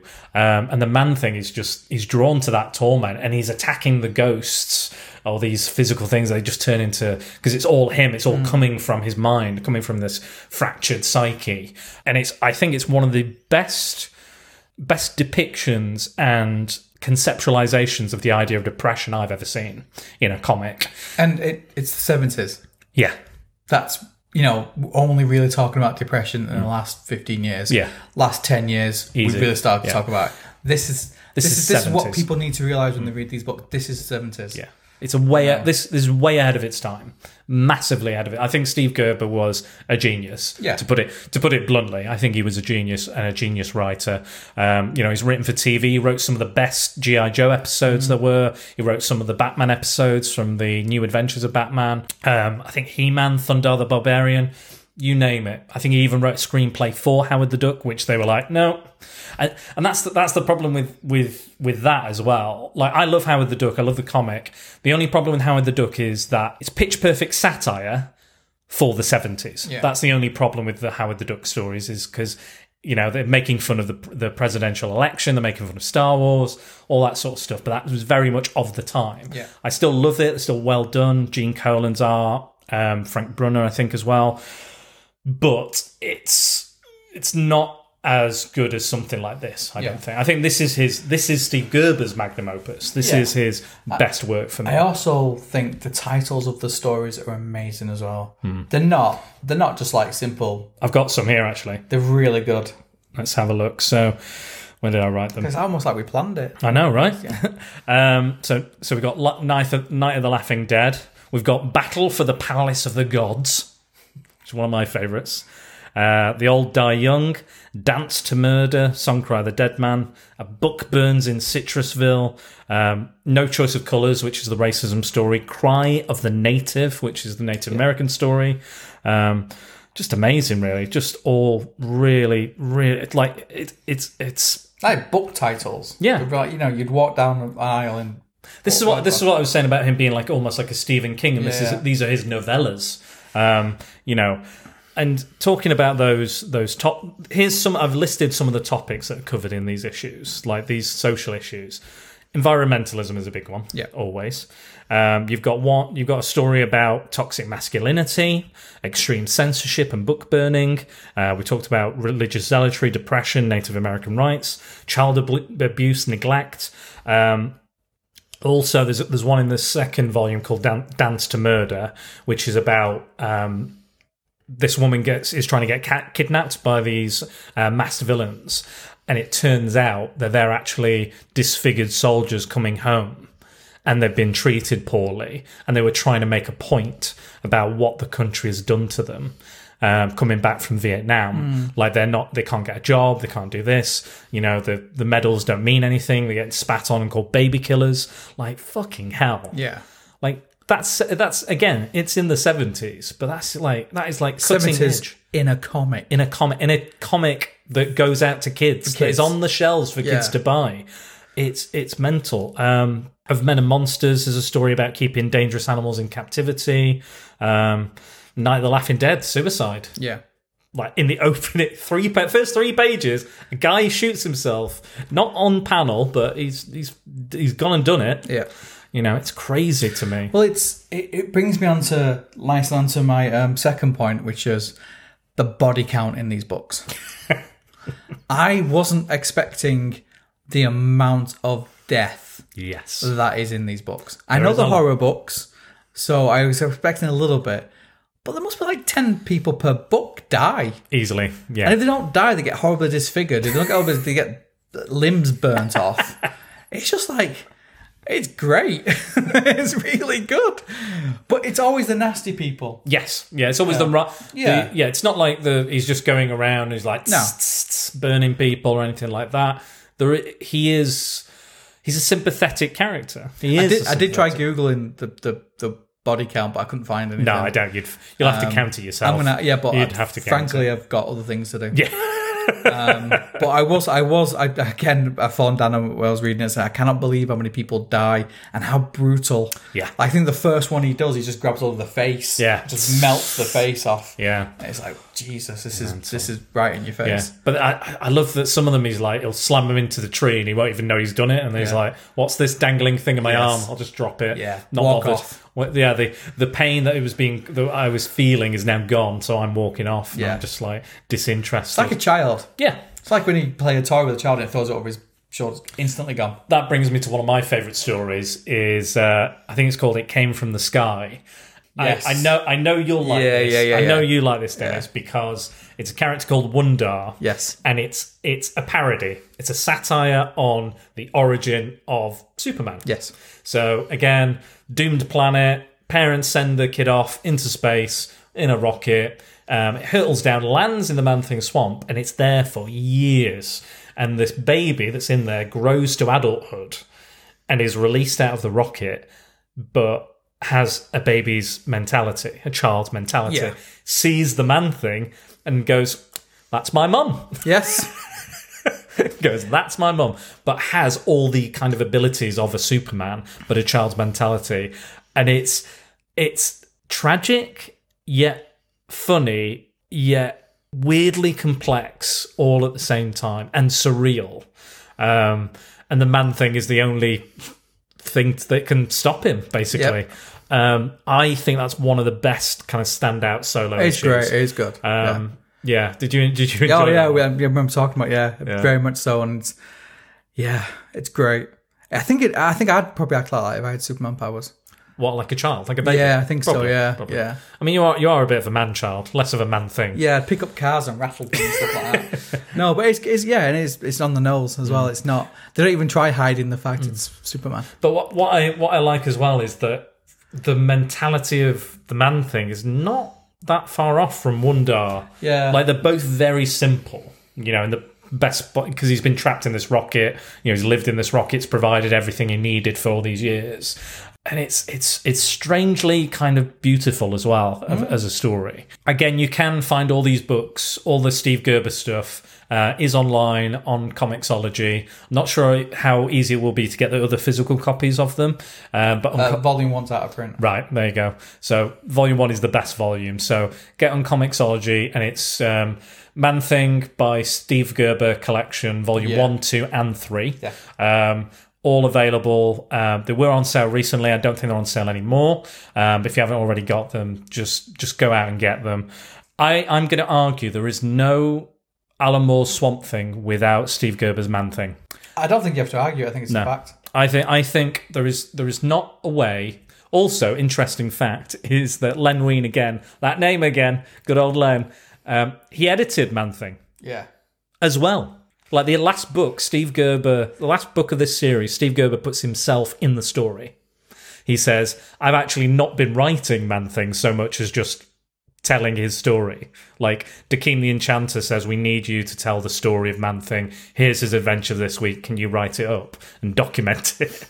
and he's like, Okay. So so the last issue is him writing to Len going, oh, I'm not sure how to end this book, mate. Which is, in a way, like, I'll be honest, that last story isn't great, Yeah. but the, that last issue is quite interesting. Um, and he's just be, being like, I can't write Man Thing anymore. This is the end. This is the end of the universe. I managed to save the universe, you know, all this other stuff. I can't, I can't do anymore. Let me finish this book. I've got to move on. I've got to live my life now. Um, but he said, he said that he felt a personal attachment to the character, Yeah. and he and the fans. So he wanted to say a personal goodbye. So that's why he put himself in the book. Um, but yeah, Len, Wein edited it. Now I've got a list of things. Now, obviously, Alan Moore's Swamp Thing was quite surreal, quite weird. Now I've got a list of comparative things to to talk about. So here we go. So I've, I've titled this "Why I Think Alan Moore's Swamp Thing run was inspired by Steve Gerber's Man Thing." Do tell. So, both series feature a connection between a young woman and a swamp creature. Both series feature a sorcerer who manipulates the title character. So, we've got the Constantine with Swamp Thing and Dakimh the Enchanter. Uh, and we've got Jennifer Kale and Abigail Arcane for the young woman. Both introduce a character that would go on to greater success and fame. So, Constantine and Howard the Duck. Howard the Duck. Uh, Wood, the Duck. I want to talk about that story actually very shortly. Uh, both series would often take an anthology style format. Both feature some stories told entirely in prose. Both have strong supporting characters who help develop the main character and the title character. Um, Len Wein, co-creator of Swamp Thing, edited Steve Gerber's Man Thing prior to editing Alan Moore's Swamp Thing, so there may have been some ideas. Also, I think I think Swamp Thing, I think Man Thing's origin informed the modern Swamp Thing's origin because it's Yeah. fairly similar. Yeah. That's my that's my that's my thoughts on it anyway. Um, both have very trippy. Both series feature very trippy visuals. Many elements were inspired after the writers took hallucinogens, and also featured some of the stories. The title characters' adventures go beyond time and space. Both tackle environmental and social political issues. Both feature the title characters becoming slowly less and less human, such as neither character no longer possessing a human skeleton. Uh, both series feature a character, almost the char- the characters, uh, almost dying, which physically alters them, allowing them to travel further from the swamp than ever before. Um, both have local towns as the focal points of the series, and they are aware of the creatures and know to avoid the swamps due to the strange goings on. And, unbeknownst to both characters, they eventually discover they have a larger role in the world, i.e., the Avatar of the Green or the Guardian of the Nexus of all realities. So, I'm sure there's more ways to compare the two series. So let me get this right. You're saying Man Thing Mm-hmm. and Swamp Thing and not just similar in Swamp Monsters, but also series Yeah. are very similar. as well. I, I think the series are very similar. Well, colour me impressed. I would never see that coming. Well, When when do comics ever rip off another comic? I know, right? Who, who would I don't. know? Who I don't know? think it's ever happened. Who would know? you know, Avengers, Justice League. And again, again, like I, I know I might have painted Len in a bad in a bad light, but I like Len Wein. I like his Yeah, work. yeah, I'm not saying again. This is all like this is all you know conjecture. We don't know this. and no one's really come out and said anything of the real. All And and yeah, like Marvel, we don't know why Marvel didn't pursue the the legal thing. We don't know. You know, there's there's always these kind of discussions with creatives that go, well, oh, that was my idea and that was my character. Let's talk about the introduction of Howard the Duck. Do we have to? yes. Okay. So I, it's one of my favorite, more kind of fantasy stories. It kind of introduces the idea of the Nexus, and um it's called Battle for the Palace of the Gods. Yes. Um, so Jennifer Kale has become a full-fledged sorceress now, What does she wear? a metal bikini. A metal bikini. She's only a teenager. I'm sure Yeah, it's fine. it's fine, it's it's fine. right. It's Yeah, appropriate. it's Um, so she becomes, uh, and you get one of the more surreal images in the entire book. You get this barbarian prince coming into our world out of a jar and being composed of entirely of peanut butter. Peanut butter. Yes. peanut butter. Um, Hope he doesn't have an allergy. I do. that would be my supervillain. You stay away from him. I'll stay away from You'll Korrek. Swell up. Korrek, the the warrior prince. Um, this also introduces so all these characters are coming from different realities, and they're uh, brought together to fight the Overmaster, I believe he's called, who basically looks like an insurance salesman. Until he reveals himself to be Thog the Netherspawn underneath all that. And in this book, not only do we meet Howard the Duck, and he dies. in his very first really, appearance. really, like he just falls. It just goes, ah, and Yeah. falls into this you know, endless void. yeah, just it's not like a courageous thing. He doesn't. He's, he's just shit at jumping. Yeah, and the only reason they brought him back because people were like, people wrote letters in going, "I love that character, bring him back, bring him back." And that there's there's enough there's enough. We've talked about legal lawsuits, but there was even one between Disney and and Howard because because he didn't wear pants. He didn't, Ah, wear trousers, so they felt he was infringing upon Donald the Duck. So there was a lawsuit, and from then on, he's always had to wear trousers. Similar to why I wear trousers. To be fair, there would be lawsuits. I imagine. yeah, I, I- imagine there would be many, many lawsuits. especially comes out of my ass. That's worse than any swamp monster. Swamp ass. Swamp ass. Swamp butt. Yeah. Um, Yeah. But at the end of that story, you know, Man Thing defeats Thog the Netherspawn, um, and they meet God Is it God? or a version of God. Yeah, it's or like a, a, a God. kind of. A God. Um, Yeah. and the they're like, oh, these these two look like farmers. They're like, no, they're not the they're not the gods. They're the the caretakers of the gods, um, and the gods are actually two dogs. You can see why I, I struggle with the fantasy element of these ones, Yeah. can't you? I, I I agree they're not as strong. I agree that the fantasy, wizards, magic, and stuff is not as strong as the social, political issues that we've discussed. But it's a nice change of pace. Yeah. Every if it was all that all heavy, of the yeah, time, yeah. fuck me, I'd, I'd want end up like the clown, Yeah, exactly. So so every so often, you know, if he's going to the there's a story in the second volume where he goes to the Bermuda Triangle and he fights flying pirates. Awesome. Sounds great, and it's Yeah. a fun story. It's a bit different, um, but I'm glad the, I'm glad it's are there. the pirates flying or are in the ships? The ship flying? is flying. Right, the, the the pirate galleon. Wait, I think you need to make that clear. Sorry, I'm very, I'm sorry, uh, but they're like immortal, cursed pirates, and yeah, um, but yeah, why, like why the hell not? Like he's again, it's pure creativity Well, the, the fact is pouring out of Steve Gerber onto that page. The fact is the nexus of reality means you can do whatever the fuck you want. Exactly. So there's many, many comic books where they have a what they would term a weirdness magnet, and that's Yeah. why they get all these things happening to them and and weird circumstances. And Man Thing is the perfect fucking weirdness magnet because it's in the center of a magical, mystical Yeah. realm and several other realms. Um, you know, no wonder the bloody Fountain of Youth is there, and no wonder an alien is there because it's it's all pulling that weirdness towards the swamp. Who would you go on a date with, Man Thing or Swamp Thing? Um, I mean, you get a better conversation out of Swamp Thing. Yeah. But then I guess you wouldn't need to speak to Man Thing. So No. if you if you were just as long as you And he had, wouldn't have to eat. you wouldn't have to eat, you wouldn't Be have a to cheap speak. date. Oh God, yeah. I mean, I mean, you could probably eat the Man Thing. There are there are comics out there where people have eaten the Yeah, Man Thing. well, he's he's made up of organic material, I suppose, couldn't you? a You bit could of cook goo. him. I think I think there's um, they did a Legion of Monsters miniseries, and there's a there's one where this group of people eat the man thing, but then I think they become afraid, and then it just burns itself out of them.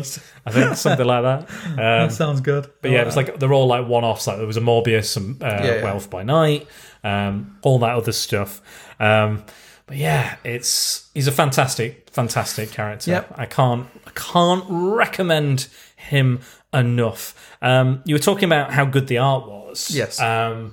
I've got a list of some of my favorite artists here. We've got uh, Val Mayerick, who does a majority of, of them. Uh, Mike Ploog, who I think Yeah. is the best artist. He gets across the slimy, Yeah. disgusting, horrific nature. There's like there's shots of Man Thing where he's like dripping on people. Um, the only thing I don't like about Ploog is he he tends to draw draw him without the two side danglers that we were Yeah, talking about. So it kind of he looks a bit penisy Okay. because he's got the one massive tendril in the men, in the middle, So he looks like a giant and he's got two thing. yeah, and he's got two massive balls for eyes. Yeah. and it kind of look it looks a little penisy there. Okay. Um. So yeah. Says a lot about you, that mate. Maybe I'm, maybe I'm reading too much into it. Uh, this kid's comic with a big swampy, smelly shit dick monster.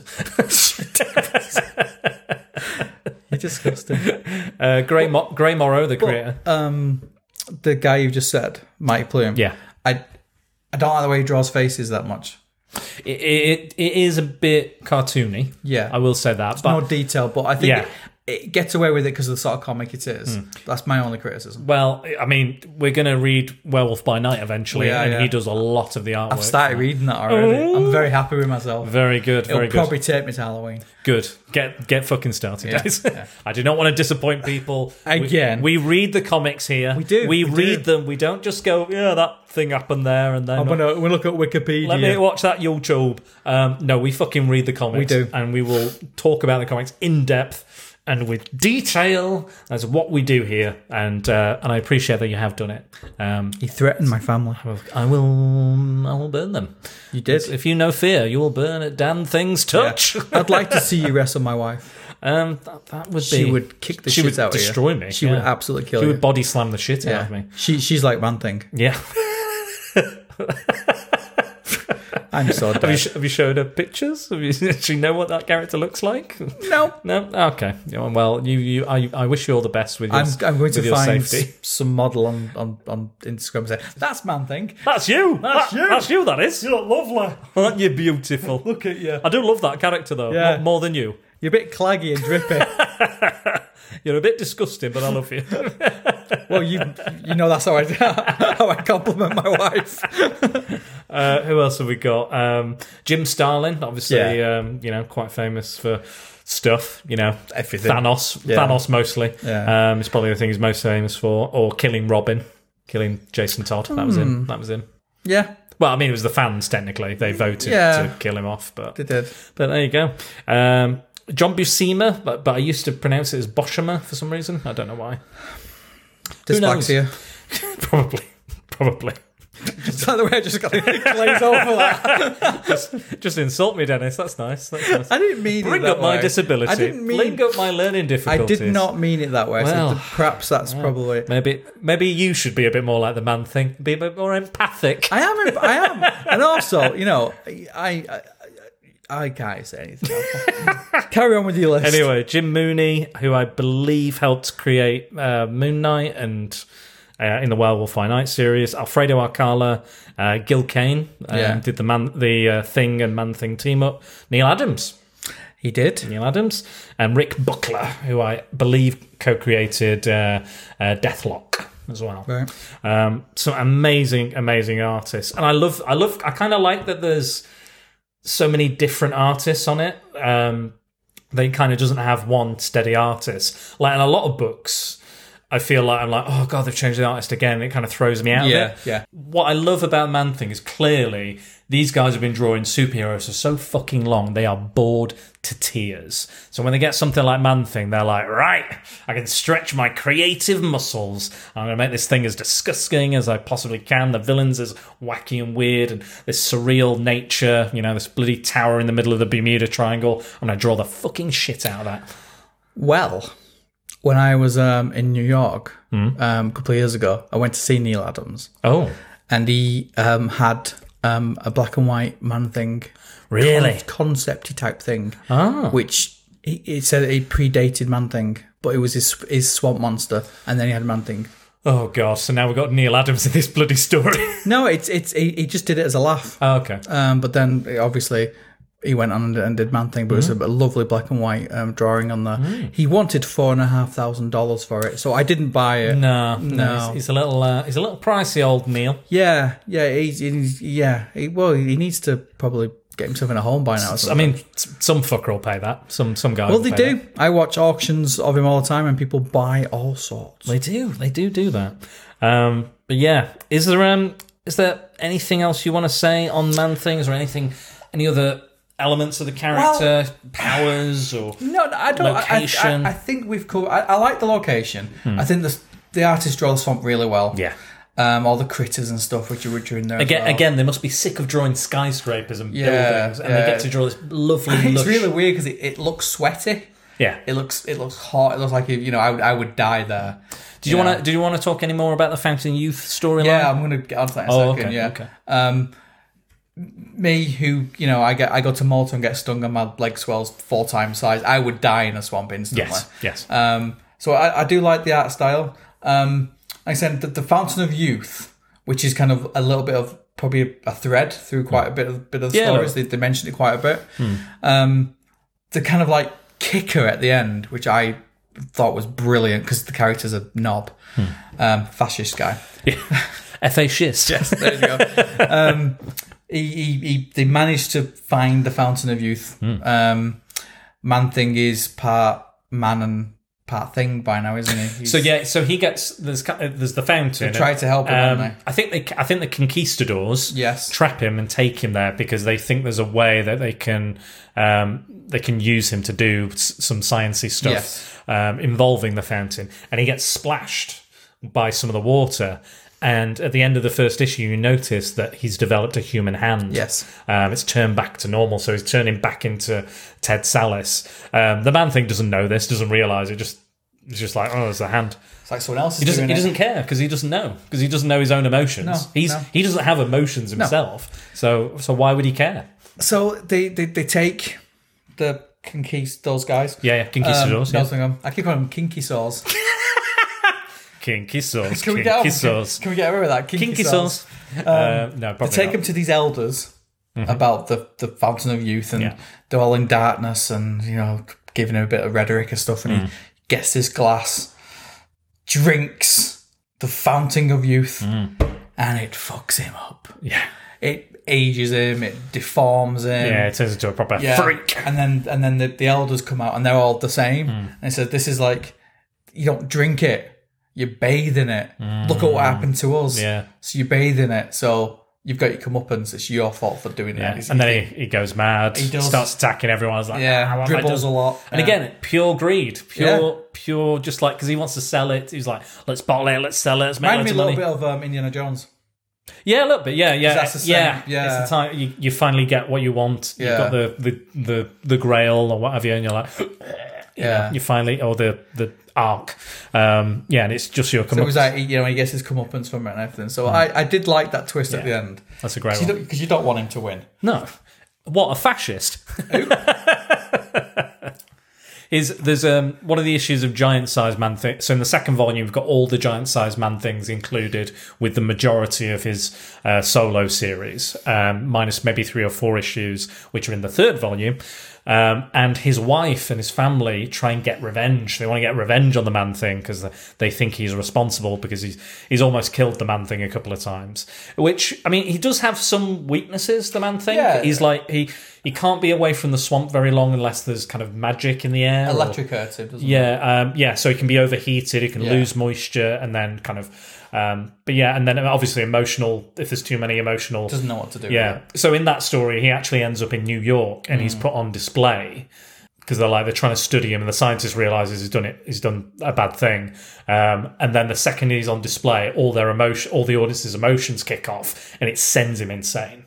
Um, there's a similar storyline. I think it's called the Fearsome Four, and it was part of the Fear Itself storyline. And it's all about um, Asgardian gods and Yeah. Nazis causing fear throughout the world. And obviously, that makes the Man Thing go insane and superhumanly powerful. Uh, and Howard the Duck puts a team together, which I think is Nighthawk, She Hulk, Frankenstein, I think Okay. uh, and they go after him, which is a fun little mini series. It's not, it's it's proper bizarre and weird, but like it's Howard the Duck trying to protect his friend, Yeah. um, which I quite liked. Um, and it was it was nice that they tied in ev- the in you know the the concept of the man thing and the fear and the em- empathy angle that.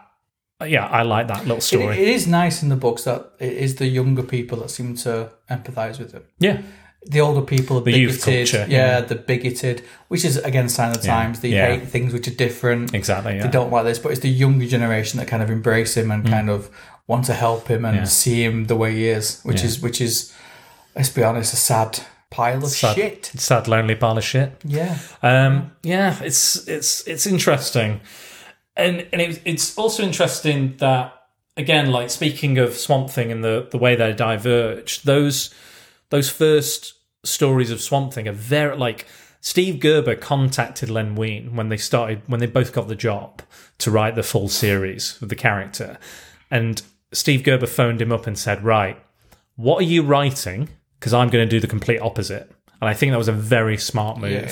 Um, so Swamp Thing was was about kind of classic gothic horror. Like you go to like these Transylvanian castles, Yeah, there'd be werewolves. Stuff, yeah, werewolves. Yeah. You go to Gotham. Yeah. You know. Um, you know, uh, there was a patchwork man like a Frankenstein. Yeah.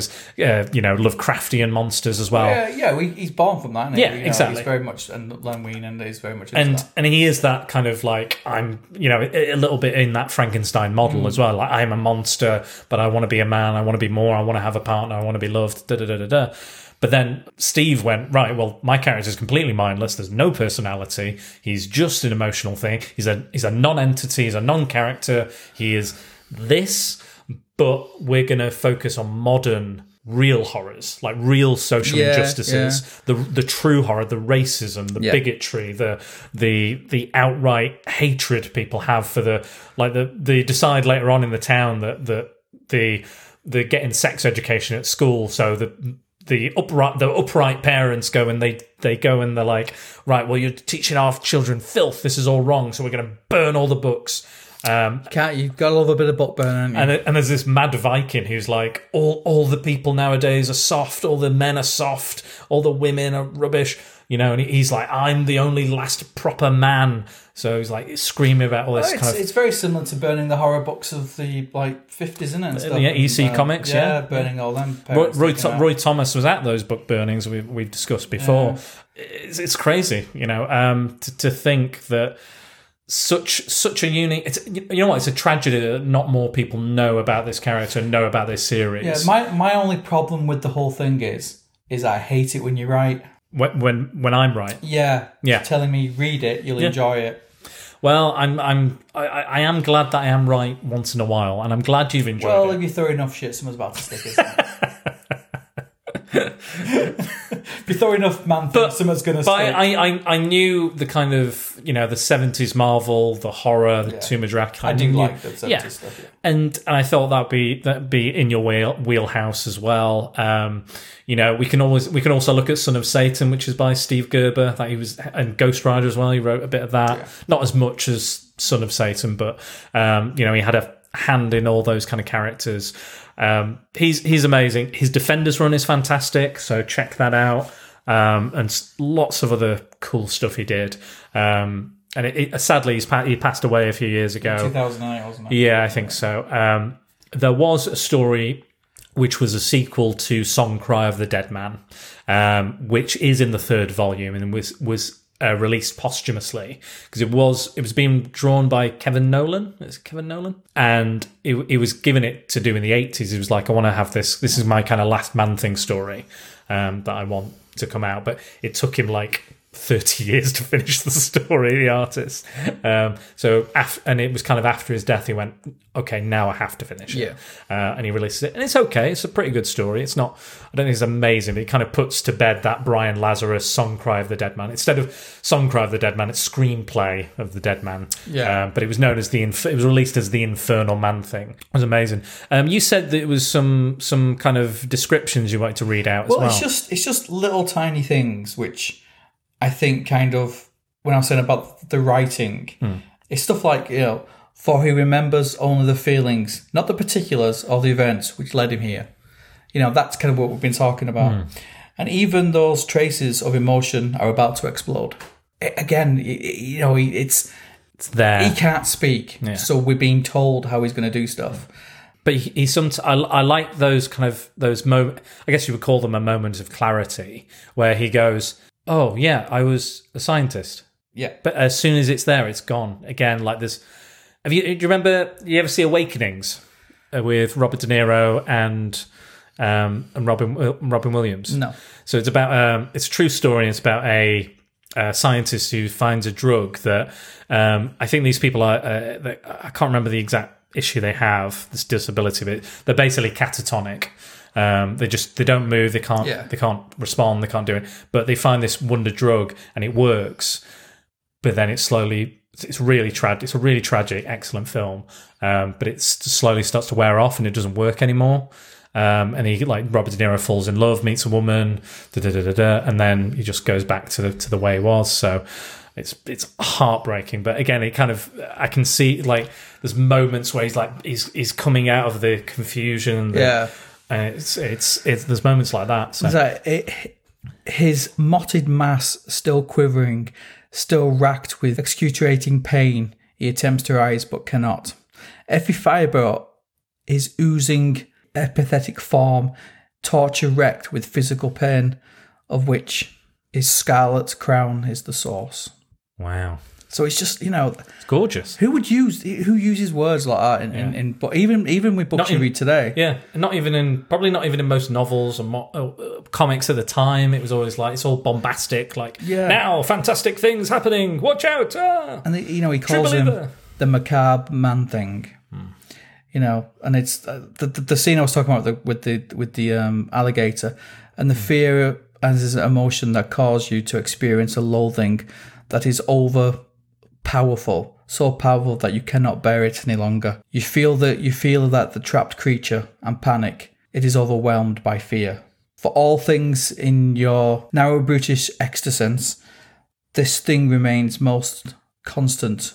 Whatever knows fear burns at the man thing's touch. Absolutely right. Absolutely. So I just like I just I just think it's great. I think hmm. I would read it as a novel. Hmm. You know, I'd read those those bits, Hmm. and it's great. It's it, I, I just love the writing, hmm. and and I I do I do like comic. I, I find comics difficult to read if the art is crap. yeah, I can forgive bad writing if the art is really good. Hmm. Um, but when the writing is as good as this, and the story is as good as this and the this, art is good as uh, good yeah, as this. it's it's it's a rarity. Seventies Marvel did a lot of good for me. I, I I prefer. we've- talked this before. I prefer a lot of the old kind of seventies, Hmm. sixties Marvel to, to modern day stuff. I think yeah, I think I think 60s Marvel is amazing. But I think 70s Marvel is probably the creative high point um, for Marvel. 80s a little bit, 90s not so much. well, you have you have the fans of the sixties writing the books of the seventies, exactly. so exactly. they know the characters. They and know they can expand. Yeah, They can create. And again, uh, you know, they were catching on all these trends, and it kind of made for interesting characters. Even Yeah. though, even though those trends not necessarily as popular now, like Shang Chi, Iron Fist, it was the whole karate kung Yeah. fu phase. You know, black exploitation, Luke Cage. Um, you know, all of this Satanism, the Satanic Panic that was kind of popular at the time. yeah. You know, so there was all these kind of characters introduced. Again, you know, some of them went on to do other things. Some of them were more obscure, like the Man Thing. A lot of the characters, somewhat the horror characters, fell what somewhat into kind of obscurity. Yeah. Um, but there's you know there's something there's something there, and Well, there's that. that, that um, I think it's Tales of Suspense thrillers, which which had um, classic kind of stuff like um, Headless Horseman, Invisible yeah, Man, Invisible Man, yeah. Jekyll and Hyde, and they're all like one shots. The Worm, Yeah. Um, and I recently bought all them, and they're each one of them is amazing. The artwork's great. So I think Steve Cooper writes one of them as well. But I Maybe, can't remember yeah. which one. Um, but they're just like retelling of, of these classics. Yeah. I think he wrote a bit of Morbius as well. I think he Yeah. wrote, wrote some Morbius as well. He wrote Daredevil for quite a while. Um, he introduced a character who I quite like called Mandrill, who is a who's a mutant who has the appearance of an ape uh, and can mind control uh, women with his pheromones. Only women. Okay. And then he leads a, he leads like this terrorist group called Black Spectre. Um, proper weird, proper wacky. Um, again, great great stuff. Like really good stuff. Yeah, no, I, and you know, it's I've I, I hadn't really picked anything up. Like I'd, I'd flicked through that one we had in the shop, which was crap. Yeah. but Yeah, I've never never sat read down that. and read it. And Never read that. um, for me to at least finish a volume on a digital format is is pretty good. Yeah. 'Cause I was reading like uh, as you all know, Yeah. I was reading Spider Man Clone Saga, and I really struggled with it. yeah, yeah. Even though I was enjoying it, even though I like Spider Man. Yeah.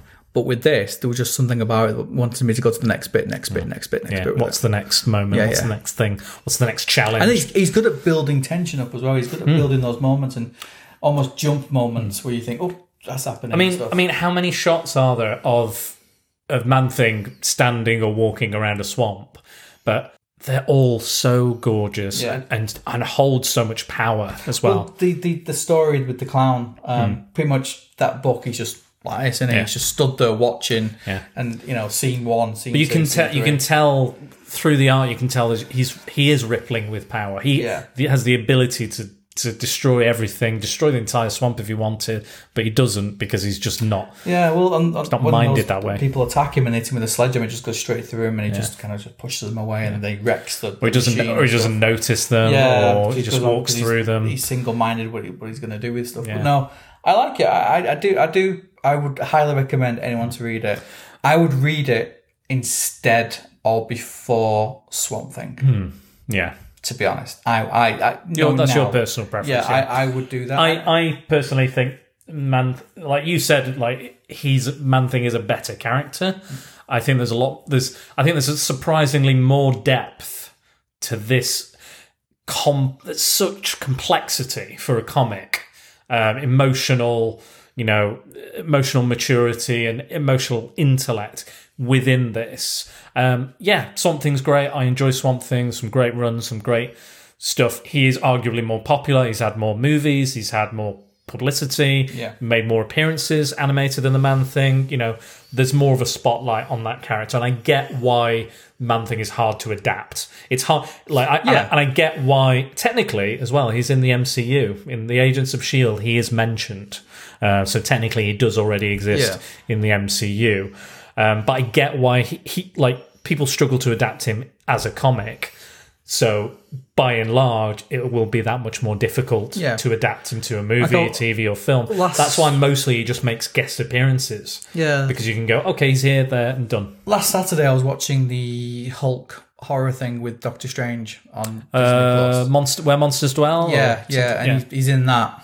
Um, and the Hulk just pulls him apart, throws him against buildings, and then he just rebuilds himself. yeah.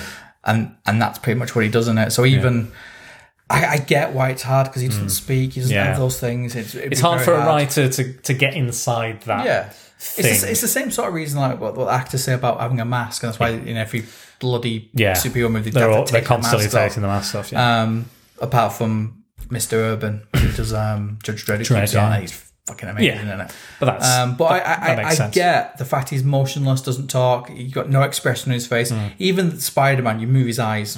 You know. Yeah. his eyes move to give him that really, sort of Man. Thing doesn't really blink. Yeah, it doesn't do anything like that. So I, I, I get It it. doesn't have a sign language. It doesn't, No. like we said, can't express himself in any way. Doesn't hold himself in a certain way. He's just a massive pile of shit. yeah. Um, but what a what a great character. Do you think he smells? Oh, absolutely. Yeah, it stinks. Yeah. There's a there's a scene. There's a scene. Uh, it's really funny because they're driving away from uh, Citrusville. They're like, "We're leaving Citrusville. We've got to go." Uh, and they're like, "Does does does he have to come with us? Does he have to get in the car? he he really smells." And then he's like, "Get out!" And they're trying to get him out, but he wants to stay in the car, so he just stays in the car. You see, man thing with fear burns your hands, doesn't he? yeah. Me, my farts burn your eyes. Absolutely, I can I can attest to that. so, so on a level, I can relate to him pretty well. Yeah, I just yeah, it, it's it's a great series. I will say, I think I said earlier that the the volumes get less. I think the first volume is excellent. Uh, I think slowly but surely they go. And I think volume two has some amazing stories in, but it's not as consistent. Who else has written in well, Dan? Because I've, like I said, I've only really read the. So, Steve so there was a run by I think it was Michael Fleischer and Chris Claremont. Uh, That wasn't very good. Um, there's there's a few there's a few issues I can recommend if people if people want them. There's like a Spider-Man Fear Itself story. Um, he was on the Thunderbolts for a while when Luke Cage ran it, and they basically used him as kind of their resident strongman, and also used his connection to the Nexus for reality to teleport where they ever needed to go. Um, so that was an interesting kind Yeah. of take. There seems to be like there's always there always seems to be a reinvention of the man thing, but then he hasn't really changed that much. Like there's these reinventions, but you still kind of end up with the same man thing you always have. Like Swamp Thing's gone on to change and develop because he is a he's more of a character. Arguably, Yeah. he's a character that does need to develop, but Man Thing doesn't really. Yeah, need because to it's develop. like a new Swamp Thing now as well. Exactly, exactly. But you don't need that in Man Thing. Man Thing Keep doesn't it- need to develop because he doesn't have a mind to develop. He can't a- change his mind. Anyone who wants to write Man Thing should read Volume One yeah, because that to me is how it should be done.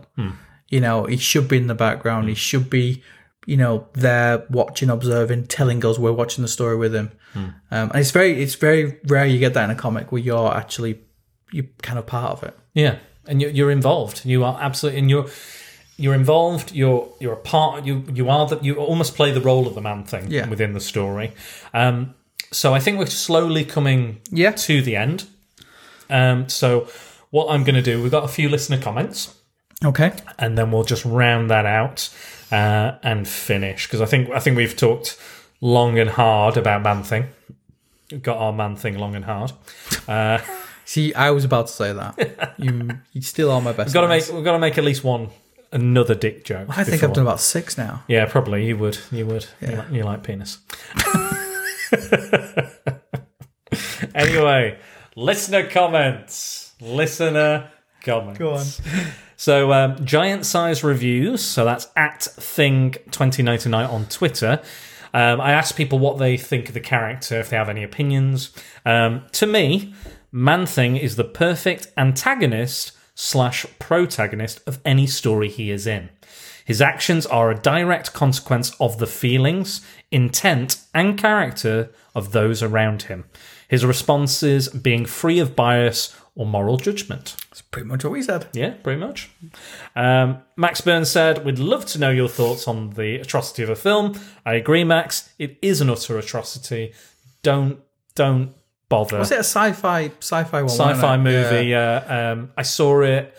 I don't think it was 2000 because I was reading Man Thing around this time and I was like, oh, I think that they announced the film and I was like, oh, I better read that.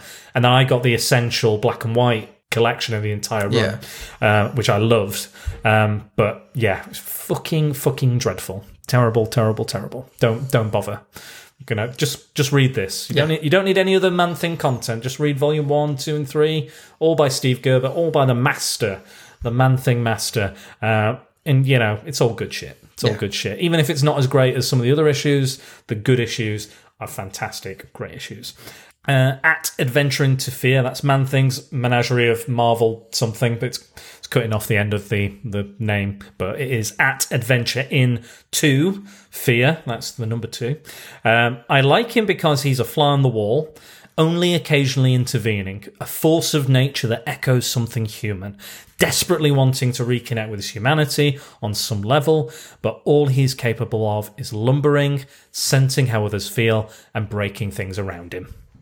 Yeah. Yeah, I think uh, especially those two comments, especially, definitely sum up the man thing Yeah, in, so. in what I think. Um, so yeah, fascinating, fascinating stuff. I'm really glad we got to discuss this character. I'm glad you made me read it. Yeah, But next time, don't threaten my family. I won't. I won't threaten your family, but you better fucking read. You need to get reading the next one, which is for one? is for Samurai Month, and we're going to read Frank Miller's Ronin. I think I have a physical copy of that. Fantastic. Get it out. If so I'll not, probably read it in about 12 minutes. That's good. Then then we can do this tomorrow. Then uh, we can record it tomorrow. well, no, I need to read it too. To be fair, I've not read it in ages. yeah, I've never read it, so but I'm looking I'm looking forward to it. It was also the inspiration for a very popular samurai cartoon called Samurai Jack. I did not know that until you It told me earlier. It is. It Well is. done, you. So I do do my research, Dennis. You do, yeah, and you know what? You, you, you, you. I'm in awe of you. I, I'm in awe of you. Thank you very much. I'm bigger I know. I know. I know. It's been hard to read this, but I do really, really appreciate that you did. I, am getting my head around it slowly. Mm. I'll always prefer physical copies. Yeah. I'll always prefer stuff because that's just where I'm wired. I think Um, I think it's again it's only because I've lived in so many tiny flats and I wouldn't be able to move if I got physical copies of everything. There's hundreds of books on my I, console. I, I, I understand that, and I think it's not just hundreds; it's the, the diverse amount of books you've got on there as well. that as well, yeah. there is loads. Um, so you've, you've seen them. You've yeah, seen them. yeah. I don't just I don't just read Marvel. I don't No. just read superhero stuff. I've got a good range of shit. Yeah, yeah. So no, I, I get it. I, I just need to. Maybe I need a bigger pad. Maybe I need one about this big. Could do, yeah. Maybe I mean, bigger. Maybe. well, you did you did buy one, didn't you? But it was faulty. And Yeah, it didn't work. yeah, Yeah. yeah. Maybe a bigger one might Maybe might do one. you. maybe I need a giant sized man thing. Giant size man thing pad. Yeah, maybe. but no, I, I'll, I'll, I'll, I'll crack on with it because I want. I've, I've started reading Werewolf by Night on it. Yeah, start start on that because So- I, I I've I think I've read the first few issues, but um, I, want to get at least maybe at least through volume 2 I've only read the Spotlight. The first one, Yeah, the very first, first, one. issue. I've never read the series. Really? Okay, that's interesting. Well, we're gonna we're gonna enjoy that both together because I've Yeah. never really read it. I've read the first, like I said, first five or six. But Yeah, I've read it when he's crossed over with Dracula and Frankenstein and stuff like that. And he's popped up and stuff. But I've never read the, that, yeah, yeah. I've never read the the, the Well, we'll we'll we'll, uh, we'll have to find out at Halloween because that's when we're doing it. So, Indeed. So get going.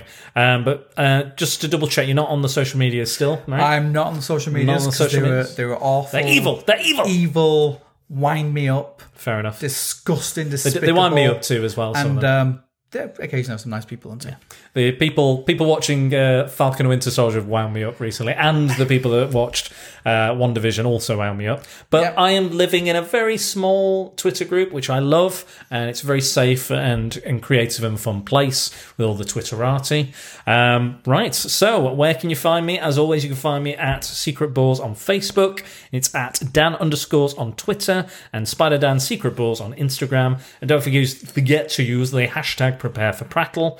And for everything else you need to know about the podcast, swing over to spiderdanthesecretbores.com on the World Wide Web to email me, read reviews, and learn how you can support the podcast. Speaking of supporting the podcast, I'd like to thank my patrons on Patreon. I am Jack's Musings, Paul Meller, Max Byrne, Tony Farina, and Scott Hodgson. Uh, for continuing donations, it is very much appreciated and helps Prattle World keep on spinning. And if you want to donate, head over to the website. Like I said, it's got all the details there uh, for you to do so.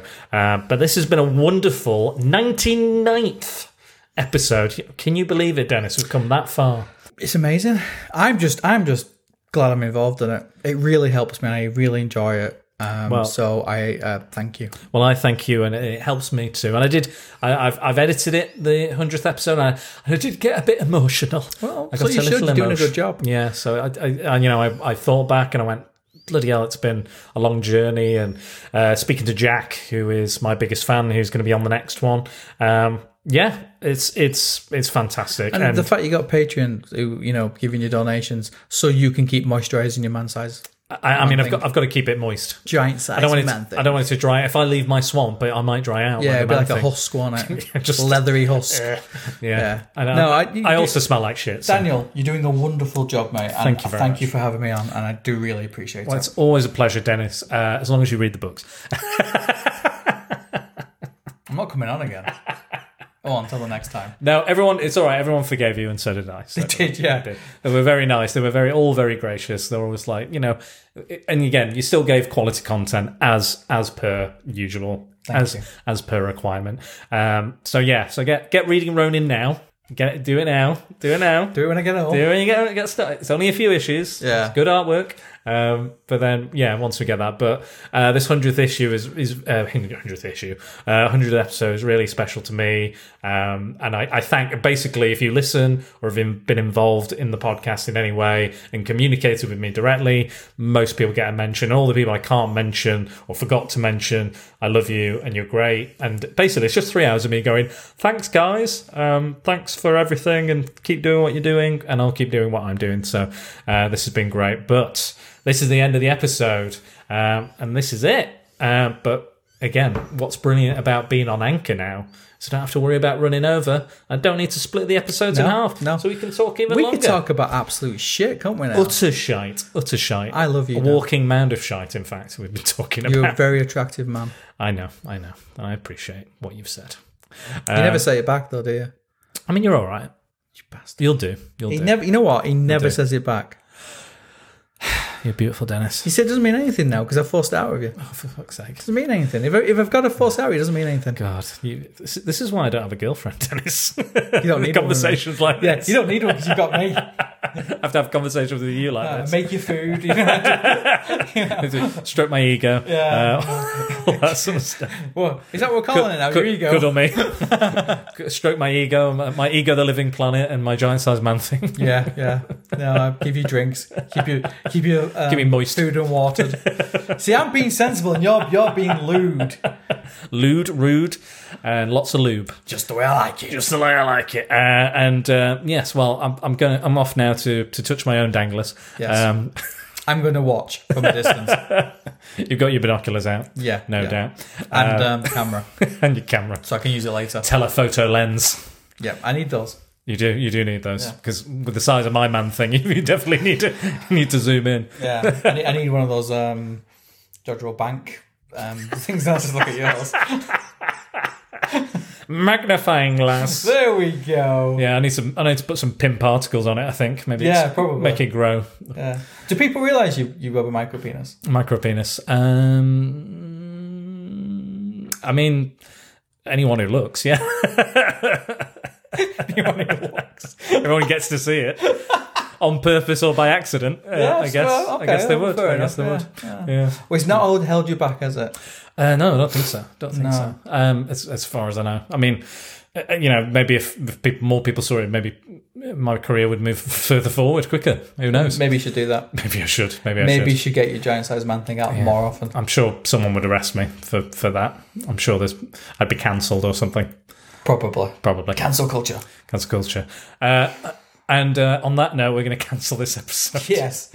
it's cancelled. Dennis didn't read the book. It's cancelled. I did read the book. He did, I read. I did. I He read the damn book. And you know I read because I phoned you and, and you and I knew he was testing me because he said, "Which part did you like?" Yeah. Straight away, he thinks I'm stupid, but I'm not. I knew straight away, and I went, "This thing." I Went, "Okay." Hey, uh, sometimes you need a bit of tough love, Dennis. S- Sometimes people need to tell you, you know, they don't need to baby you. They need to no, no. hear you on the I, point. I, I get. I, I and, need. and and some people need pushing.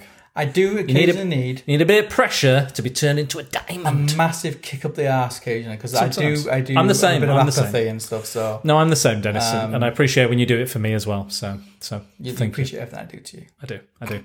Again, we're going to finish now. Yeah, sorry. Uh, so, read Man Thing. Yes, read Man Steve, Thing. Ge- anything by Steve Gerber. Yeah.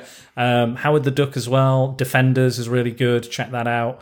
Um, bit of his Daredevil. I've not really read his Daredevil too much, but it's mostly the I kind didn't of. even know he did Daredevil. Yeah. You told me. He, he pops into one of the stories and then pops out again. Yeah, he swings all Yeah, yeah. they're like going through reality, and they're Yeah, like, they're yeah. like, "We're not in New York anymore. Oh, it's we're back." um, Black Widow with him. Yeah, Black well, Widow. Yeah, yeah, because they were partners in uh, in, in crime fighting and in love. Yeah, uh, nice. in San Francisco, where you know he, he left Hell's Kitchen for some reason.